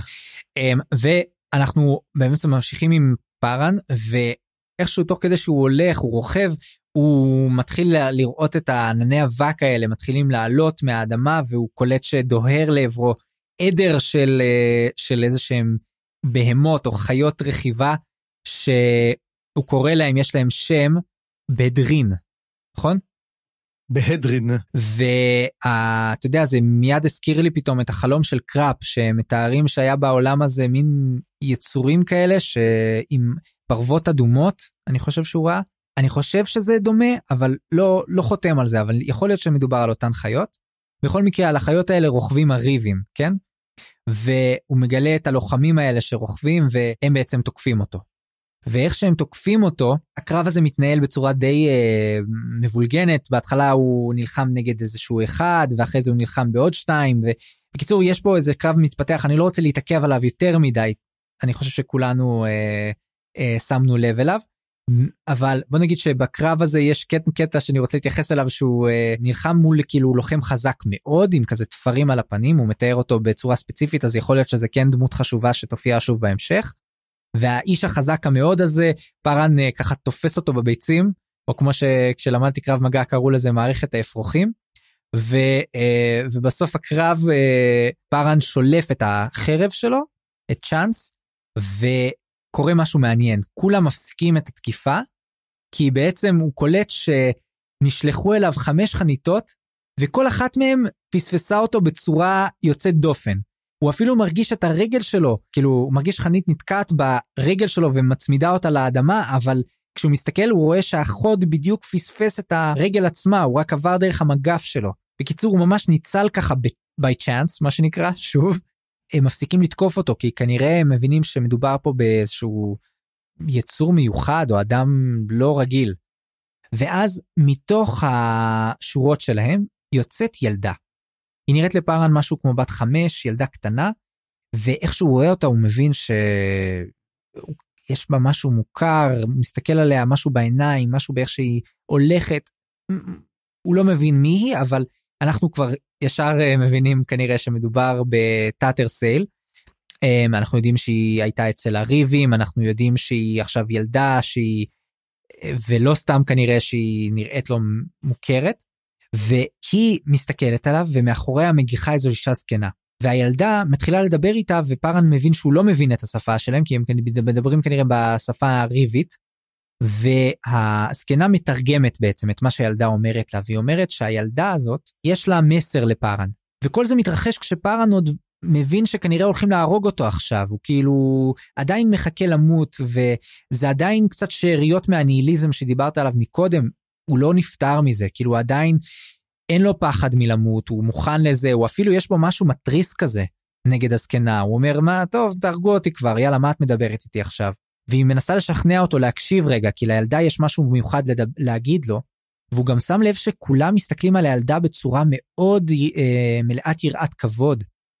ואיך שהוא מדבר, שהיא מדברת, הזקנה, היא אומרת שהילדה, יש לה מסר בשבילו.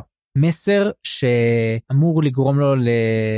אה, יש לה מילות נחמה בשבילו. היא אומרת שהאישה שחשבת שאיבדת היא לא מתה. ואיך שפארן שומע את זה פתאום ככה יש לו גם כמו בקטע הוליוודי כזה רואים את הכזה הערה שהוא מבין שכנראה מדובר בטאטרסל ואיך שהוא מבין את זה הילדה חוזרת לבין השורות נעלמת וכל העדר הזה קם בעצם ו- ובורח משם דוהר משם הלאה. ופארן נשאר ככה עם uh, מה קורה פה? טאטרסל.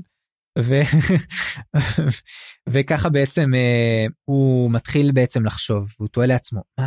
איך טאטרסל בחיים לא יכול להיות? למה היא מה היא עשתה לעצמה? מה היא עשתה? איך היא הפכה להיות ילדה קטנה? ואם היא באמת נולדה מחדש איך היא הפכה להיות כבר בת חמש אם היא נולדה מחדש? זה לא סתם גלגול נשמות כן. כאילו אני לא יודע אם יש בעולם הזה גלגול, גלגול נשמות אבל והוא נזכר בתוק הצעיר שראה את העקבות אה, עקבות מהקרב עם בלורדן ושבאמת היו שם עקבות קטנות והוא לא מבין הוא כאילו הוא שואל את עצמו מה איך זה קרה כל הדבר הזה. מה שכאן היא אומרת, היא אומרת שהם עוד ייפגשו, וזה הדבר שאני שמחתי לשמוע. והוא אומר, בת כמה היא תהיה שאני אפגש אותה, איך אני אראה אותה, איך, איך היא תיראה בכלל? כן. מה, היא יראה אותה בת מאה, כאילו? ועוד נקודה חשובה שפארן חושב עליה, שגרמה לי לחשוב מחדש על כל הפרקים הקודמים, זה שהוא אומר, וואלה, היא הפכה לנשגבת? האם היא אסנדנט? Mm-hmm. בדיוק. זאת נקודה סופר מעניינת, כי א', יש בזה משהו, ואתה יודע מה זה גרם לי לחשוב גם? על השם שלה. קוראים לה סילבר פוקס.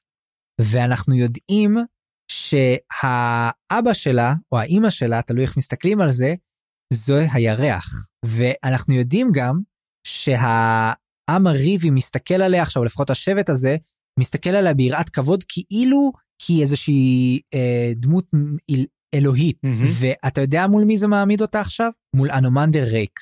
כי היא הבת של הירח, ואנחנו לא יודעים אם הירח הוא אל, או, או משהו כזה, איזשהו אל עתיק כמו החשיכה, אבל כמו שאנומנדר רייק הוא בן החשיכה, טאטרסייל היא בת הירח. וזאת זאת אה, נקודה מאוד מעניינת, אם היא באמת ascendant והיא באמת נשגבת, האם היא יותר מנשגבת?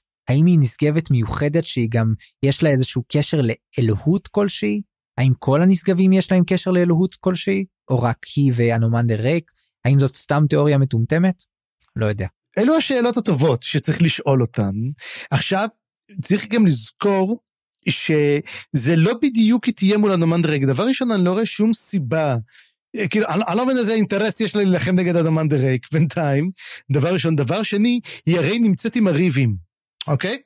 הריבים הם אלו ששותפים לאנדומנדר ריק, הם נלחמים ביחד איתו, הם נלחמים נגד המלאזנים.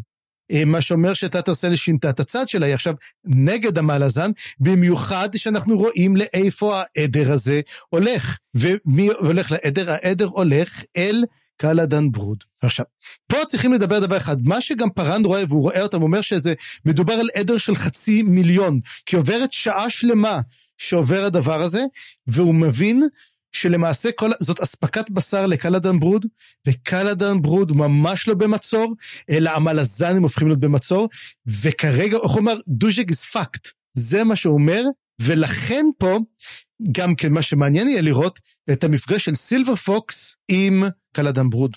כן, וגם, אתה יודע, זה מזכיר לי עכשיו שקלאדן ברוד, הרייק אמר שהוא יכול לרפא את פארן, אז אולי הוא גם יכול לרפא את טאטרסייל? האם היא צריכה עדיין ריפוי? אני לא יודע, אבל אולי את מה שנשבר בה, הרי כשהאישה אה, החזיקה אותה, זאת שילדה אותה, היא אמרה שהיא עברה טראומה רצינית, גם בתהליך המוות שלה וגם בגופה שהיא הביאה את עצמה לתוכה. אני לא בטוח שהיא כבר נרפאה מזה לחלוטין, אבל אני מחכה כבר לטאטרסייל שתחזור אלינו אה, שונה אולי, אבל, אבל עדיין טאטרסייל.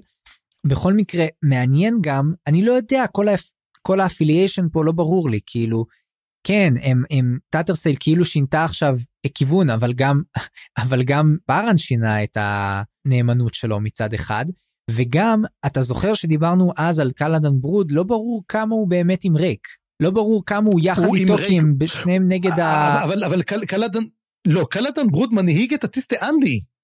זאת אומרת, אנומנדר רייק נותן לקלאדן ברוד, וגם כן הם, הוא מעביר את קרון ביניהם. אמנם נראה שיש ביניהם איזה קצת בעיות של אמון, אבל הם משתפים פעולה. זאת אומרת, קלאדן ברוד מחליט לתקוף, אנומנדר רייק יש לו תמיד שנאה נגד האימפריה, ומשמר ארגמן פשוט נשכר אמ, על ידי הערים החופשיות למען שילחמו, למרות שכבר ערים חופשיות אין כבר חוץ מדרוג'יסטן.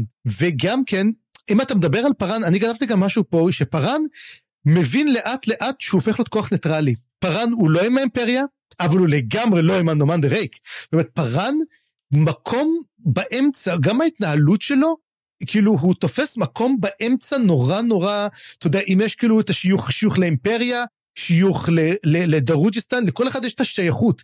פארן מאבד לאט לאט במהלך הספר את השייכות שלו, הוא מוחק אותה, זה כמו שאני קראתי כתבה על בן אדם שהיה לו מאסר עולם, והוא מת וחיות, אז הוא אומר, טוב, אז תבטלו לי את המאסר עולם, כי את החיים שלי כבר סיימתי. וזה אותו דבר גם פארן. פארן ברגע שהוא מת, הוא כבר לא מלזני, הוא לא מרגיש מלזני, הוא מרגיש אפילו בהתחלה אנטי מלזני. הוא הולך נגד מלאזן, הוא פועל יחד עם טאטרסל כנגד מלאזן, אבל גם אחרי שטאטרסל מתה וגם הנקמה בוערת בו, בסופו של דבר הוא מבין, הוא אומר, אני לא רוצה כבר אויבים, הוא אומר, אומר, זה אויב וזה אויב, כאילו, כי באים להרוג אותו, הריבים באים להרוג אותו כי אומרים לו, אתה מלאזני ולכן אתה אויב. הוא אומר, אני לא אויב שלכם, הוא לא מאמין ב, בדבר הזה, ולכן לכן הוא אומר, אני לא מלאזני, הוא אומר את זה. הוא, אומר, הוא גם אומר, אני נולדתי במלאזן, אני לא מלאזן, אבל אני לא מהאימפריה. זה מלאזן by birth, אבל לא by affiliation. וברגע שהוא מודה בעובדה הזאתי, בעצם פארן נמצא במקום, הוא unaligned. אם אחד אנחנו מסתכלים על הקלפים, אם היינו צריכים למצוא קלף לפארן, הוא unaligned. שזה מעניין למצוא בן אדם כזה בעוצמה כזאת שהוא לגמרי אין לו שייכות. נכון. ועכשיו הוא באמת, כמו שאמרנו, הוא מחליט שבגלל זה הוא, הוא מה שהוא כן אה, חשוב לו זה עכשיו לרכב לכיוון דרוג'יסטן ולהתאחד עם וויסקי ג'ק והצוות שלו, ותוך כדי שהוא רוכב, הוא בעצם אה, גם מתחיל לחשוב על זה שהוא, מה שכן הוא סוג של מגנט. שהוא convergence שמסביבו פתאום כן שמעתי קראתי על scholars שמדברים על זה על, על בעצם ה-convergence הזה שמסביבה מתאסף כל הכוח כל האלים כל הנשגבים הוא שם לב לזה לעצמו וזה נקודה של מודעות עצמית. הוא אומר למה למה סביבי? כאילו מה? וזה גרם לי לחשוב אולי אולי לורן ו, ולסין ידעו את זה עליו? אולי זה למה הוא נבחר? שאלה האם הם יכול, יכלו להסתכל עליו ולדעת שוואלה יש פה בן אדם שמושך אליו כל מיני כוחות כאלה אולי זה מסביר למה אופון בא אליו. לא יודע נראה לי כמו נקודה חשובה שהוא גילה על עצמו. יכול להיות שכל החיים שלו זה קרה. הוא גילה שכל דבר קורה מסביבו, ועקבו אחריו, אמרו, רגע, מה, מי זה בן אדם הזה שכל הזמן קורים דברים מסביבו. הוא גם היה אציל, הוא חשב, קורים לי דברים טובים, כי אני אציל, ומגיע לי, אתה יודע. הוא גם הגיע לרוב העכברים, ולהסין ראתה אותו, כאילו, מה הילד הזה עושה שם? מאיפה כל החדשות האלו? הוא ממש מין מרכז ויכול להיות שבאמת היא ראתה אותו וראתה את הילד הזה, ופתאום מדבר איתו, פתאום וויסקי ג'ק, יכול להיות שוויסקי ג'ק לא מדבר אף אחד, הוא פתאום שופך, וגם כנר מגיע, ופתאום הנקודה הזאת היא אמרה, אוקיי, זה משהו חשוב, אני רוצה לבדוק מי זה הילד הזה. והיא עקבה וראתה בעצם, ויכול להיות שגם כן היא גרמה לכך שבניגוד להורים שלו, לגייס אותו, כאילו, בוא תתגייס, נשיג לך דברים, וכאילו, שיהיה קרוב מאוד מאוד אליה, ורחוק מהמשפחה האצילה שלו. כן, והוא ממשיך לכיוון העיר, והוא פוגש בדרך בן אדם, ואנחנו מהר מבינים שזה קול שהוא במצב לא טוב, הוא עדיין uh, פצוע והפרדה שאיתו לא, גם פצועה, והוא לא יכול בעצם להתקדם, והוא... הם נפגשים ומתחילים לדבר, וזאת סצנה שהיה לי מאוד כיף לקרוא אותה כי מצד אחד הם לא ישר על התחלה אחוקים אבל מהר מאוד מתברר שהם מדברים בשפה מאוד דומה. יש ביניהם איזשהו חיבור אתה יודע כמו שאמרנו מקודם ה crossover העוד יותר גדול זה זה ה crossover שלא ידעתי שרציתי. יש פה פתאום את קול ואת אה, פארן שמתחילים לדבר והשיחה שלהם מאוד מעניינת גם כי תוך כדי השיחה הם מנסים להבין מי הם והם כזה פארן אומר שהוא מבין שהבחור הזה תקוע פה אבל שהוא מדרוג'יסטן שהם הולכים לאותו כיוון אז הוא מציע לו אולי אנחנו נלך ביחד לדרוג'יסטן. תוכל לרכב יחד איתי על הסוס שלי וביחד נגיע ובעל הדרך אני אתחקר אותך על העיר אתה תספר לי כל מיני דברים. ואז ככה הוא ישר מבין שכל מסתכל עליו כזה hmm, oh, מעניין מאוד מי זה הבן אדם הזה שהופיע פתאום שהוא גם אה, אה, חייל והוא גם ככה רוצה להגיע לדרוג'יסטן והוא לא מכיר את העיר מי הוא כנראה יכול להיות שהוא מלזני והוא והוא אומר לו אבל אל תדע אני אני גם אשאל אותך דברים קול אומר לו ואז אה, פארן אומר לו בסדר אז בוא אני אספר לך מי אני והוא אומר לו משהו שזה היה מאוד מעניין כי מצד אחד זה שקר ומצד שני זאת האמת לאמיתה זה, שק, זה שקר כי הוא אומר אני עריק של הצבא המלזני אני הייתי קפטן אני כבר לא קפטן של הצבא המלזני אני בעצם בורח ואני רוצה להגיע לדרוג'יסטן. ומצד אחד זה שקר כי הוא הולך להתאחד עם הפקודים שלו שהם חלק מהצבא המלזני.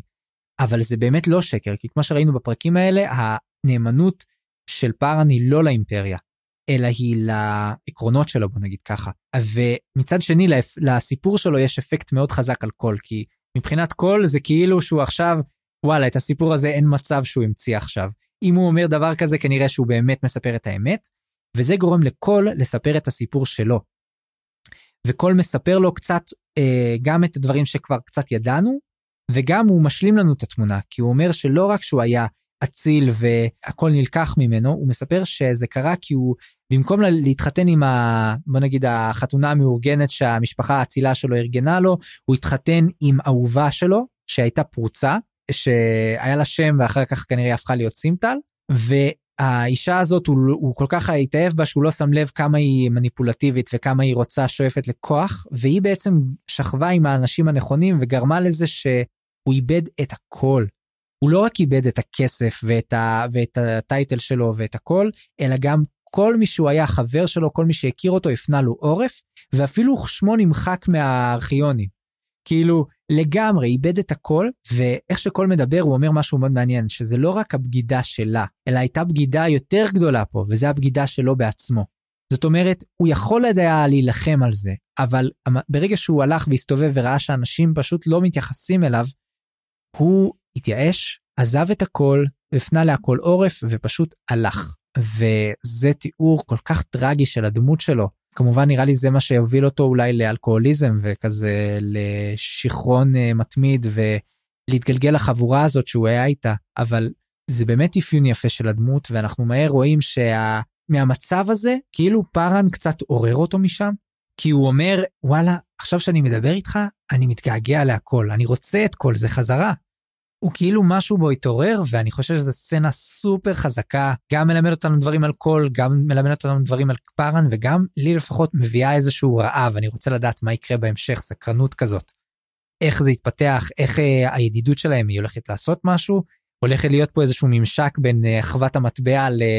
לוויסקי ג'ק בעקבות זה, לא יודע, מעניין. אני מאוד מקווה שכן. דבר אחד שהיה מדהים פה, וגם פארן אומר שפארן עבר אימונים של תופר. זו פעם ראשונה שאנחנו בכלל שומעים על זה. פארן אומר, כי בהתחלה פארן אומר אני אשקר לו, וזה דבר מדהים. הוא אומר לו, הוא אומר אני אמיץ בנים שאני שכיר חרב, כאילו הוא לא אגיד שאני מלזני, כי מה הוא קרה? הוא אמר, למדתי איך לדבר דרו בצורה מושלמת. אני יודע את האינפלקציה, אני יודע את המבטא, זאת אומרת, לא, לא יזהה בחיים מי אני. ואז הוא אומר, כאילו, חיילים לא אכפת להם, כאילו, מדברים, כי הוא נותן לו נזיד, ואז הוא אומר לו תודה, והוא אומר לו, תש... ואז הוא נזכר באימונים, ואמרו לו, תשמור תמיד על הזהות שלך ואל תשתנה. ותוך כדי שהוא מדבר פתאום, הוא מתוודה ואומר לו הכל. הוא אומר לו שהוא גם היה תופר, הוא אומר שהוא היה עריק, הוא אומר שהוא היה אציל, שהוא עשה את הכל, והוא אומר לו, כן, מבין, אני גם כן אציל, אני מבין את הנקודות שלך. ולמעשה שניהם מתוודים, זה וידוי, בעצם קול מתוודה בפני פארן ואומר את הכל, ופארן אומר את הכל לקול. והם ממש עוברים תהליך הזדככות, כמו שדיברנו על דסמברי, שאמרו לו, תן לי את הצער שלך. ואחרי שהם עוברים את הכל, ובאמת נראה שכל חי, הכל באמת עובר איזה מין resurrection כזה, וגם פארן, ואז אומר לו, יש רק דבר אחד שאנחנו צריכים לעשות, והוא אומר לו, מה? ואז הוא מוציא את היין, ואומר, אנחנו צריכים לחיות, צריכים לשתות. כאילו, לא רק את הנזיד הזה שאנחנו צריכים לאכול, כי אנחנו חייבים לאכול. אני, אנחנו שותים גם ליין, אנחנו גם צריכים את ה... זה, ואפילו שהוא אלכוהוליסט, וצריך לזכור שכל אלכוהוליסט וזה, הוא אומר, אני שותה, אבל אני לא שותה בשביל לשכוח, אני שותה בשביל לחגוג. וזה השינוי בעצם שהוא שינוי שלו, ופארן גם כן יוצא, ואני מרגיש ששניהם התעוררו לחיים, ושניהם מתכוננים כבר לקראת החזרה, כבר לקראת דרוג'יסטן, המפגש של אחוות המטבע עם פארן, ופארן עם... צריך לזכור דבר אחד עכשיו, אפסלר רצחה את פארן, אוקיי? ופארן יודע את זה, ועכשיו היא נמצאת עם קרוקוס, וזה הולך להיות מפגש, אם הייתה ארוחת, ארוחת ערב סופר לא נעימה, מעניין מה יקרה בפונדק הפיניקס שכל החבר'ה האלו ייפגשו. וויסקי ג'ק, וויסקי ג'ק עכשיו צריך לראות מה לעשות עם כל המוקשים שהוא הטמין מתחת לאחוזה של ברוק. אז, אז אני כבר אומר, הולך, הולך להיות מעניין. ואפילו אלה היו מוקשים עם השהיה, אני חושב שהם uh, מעכלים לאט לאט את ההגנות שלהם. לא, הופעלו, המוקשים כבר הופעלו. אז זאת אומרת, אי אפשר לעצור את זה, והכל מתרכז לקראת החגיגה הגדולה באחוזה של סימטל, can't wait to read it. לגמרי. וזה נקודה טובה, אה, כי אנחנו באמת מסיימים פה את החלק החמישי, אה, וזהו לעת עתה. בפעם הבאה נעסוק בפרקים 17 עד 19, החלק השישי שנקרא עיר האש הכחולה של גני הירח, הספר הראשון בסדרה. אני חיים גורוב גלברט. אני צפריר גרוסמן, מזמין אתכם להיכנס לבלוג שלי על עולם רומח הדרקון. כנסו לאתר fantasybooksreviews.home.blog או חפשו מסע בקרים בגוגל. תוכלו ליצור איתנו קשר בפייסבוק או במייל מה לזן קורא פה שטרודל ג'ימל נקודה קום. עריכה וסאונד חיים גורוב גלברט.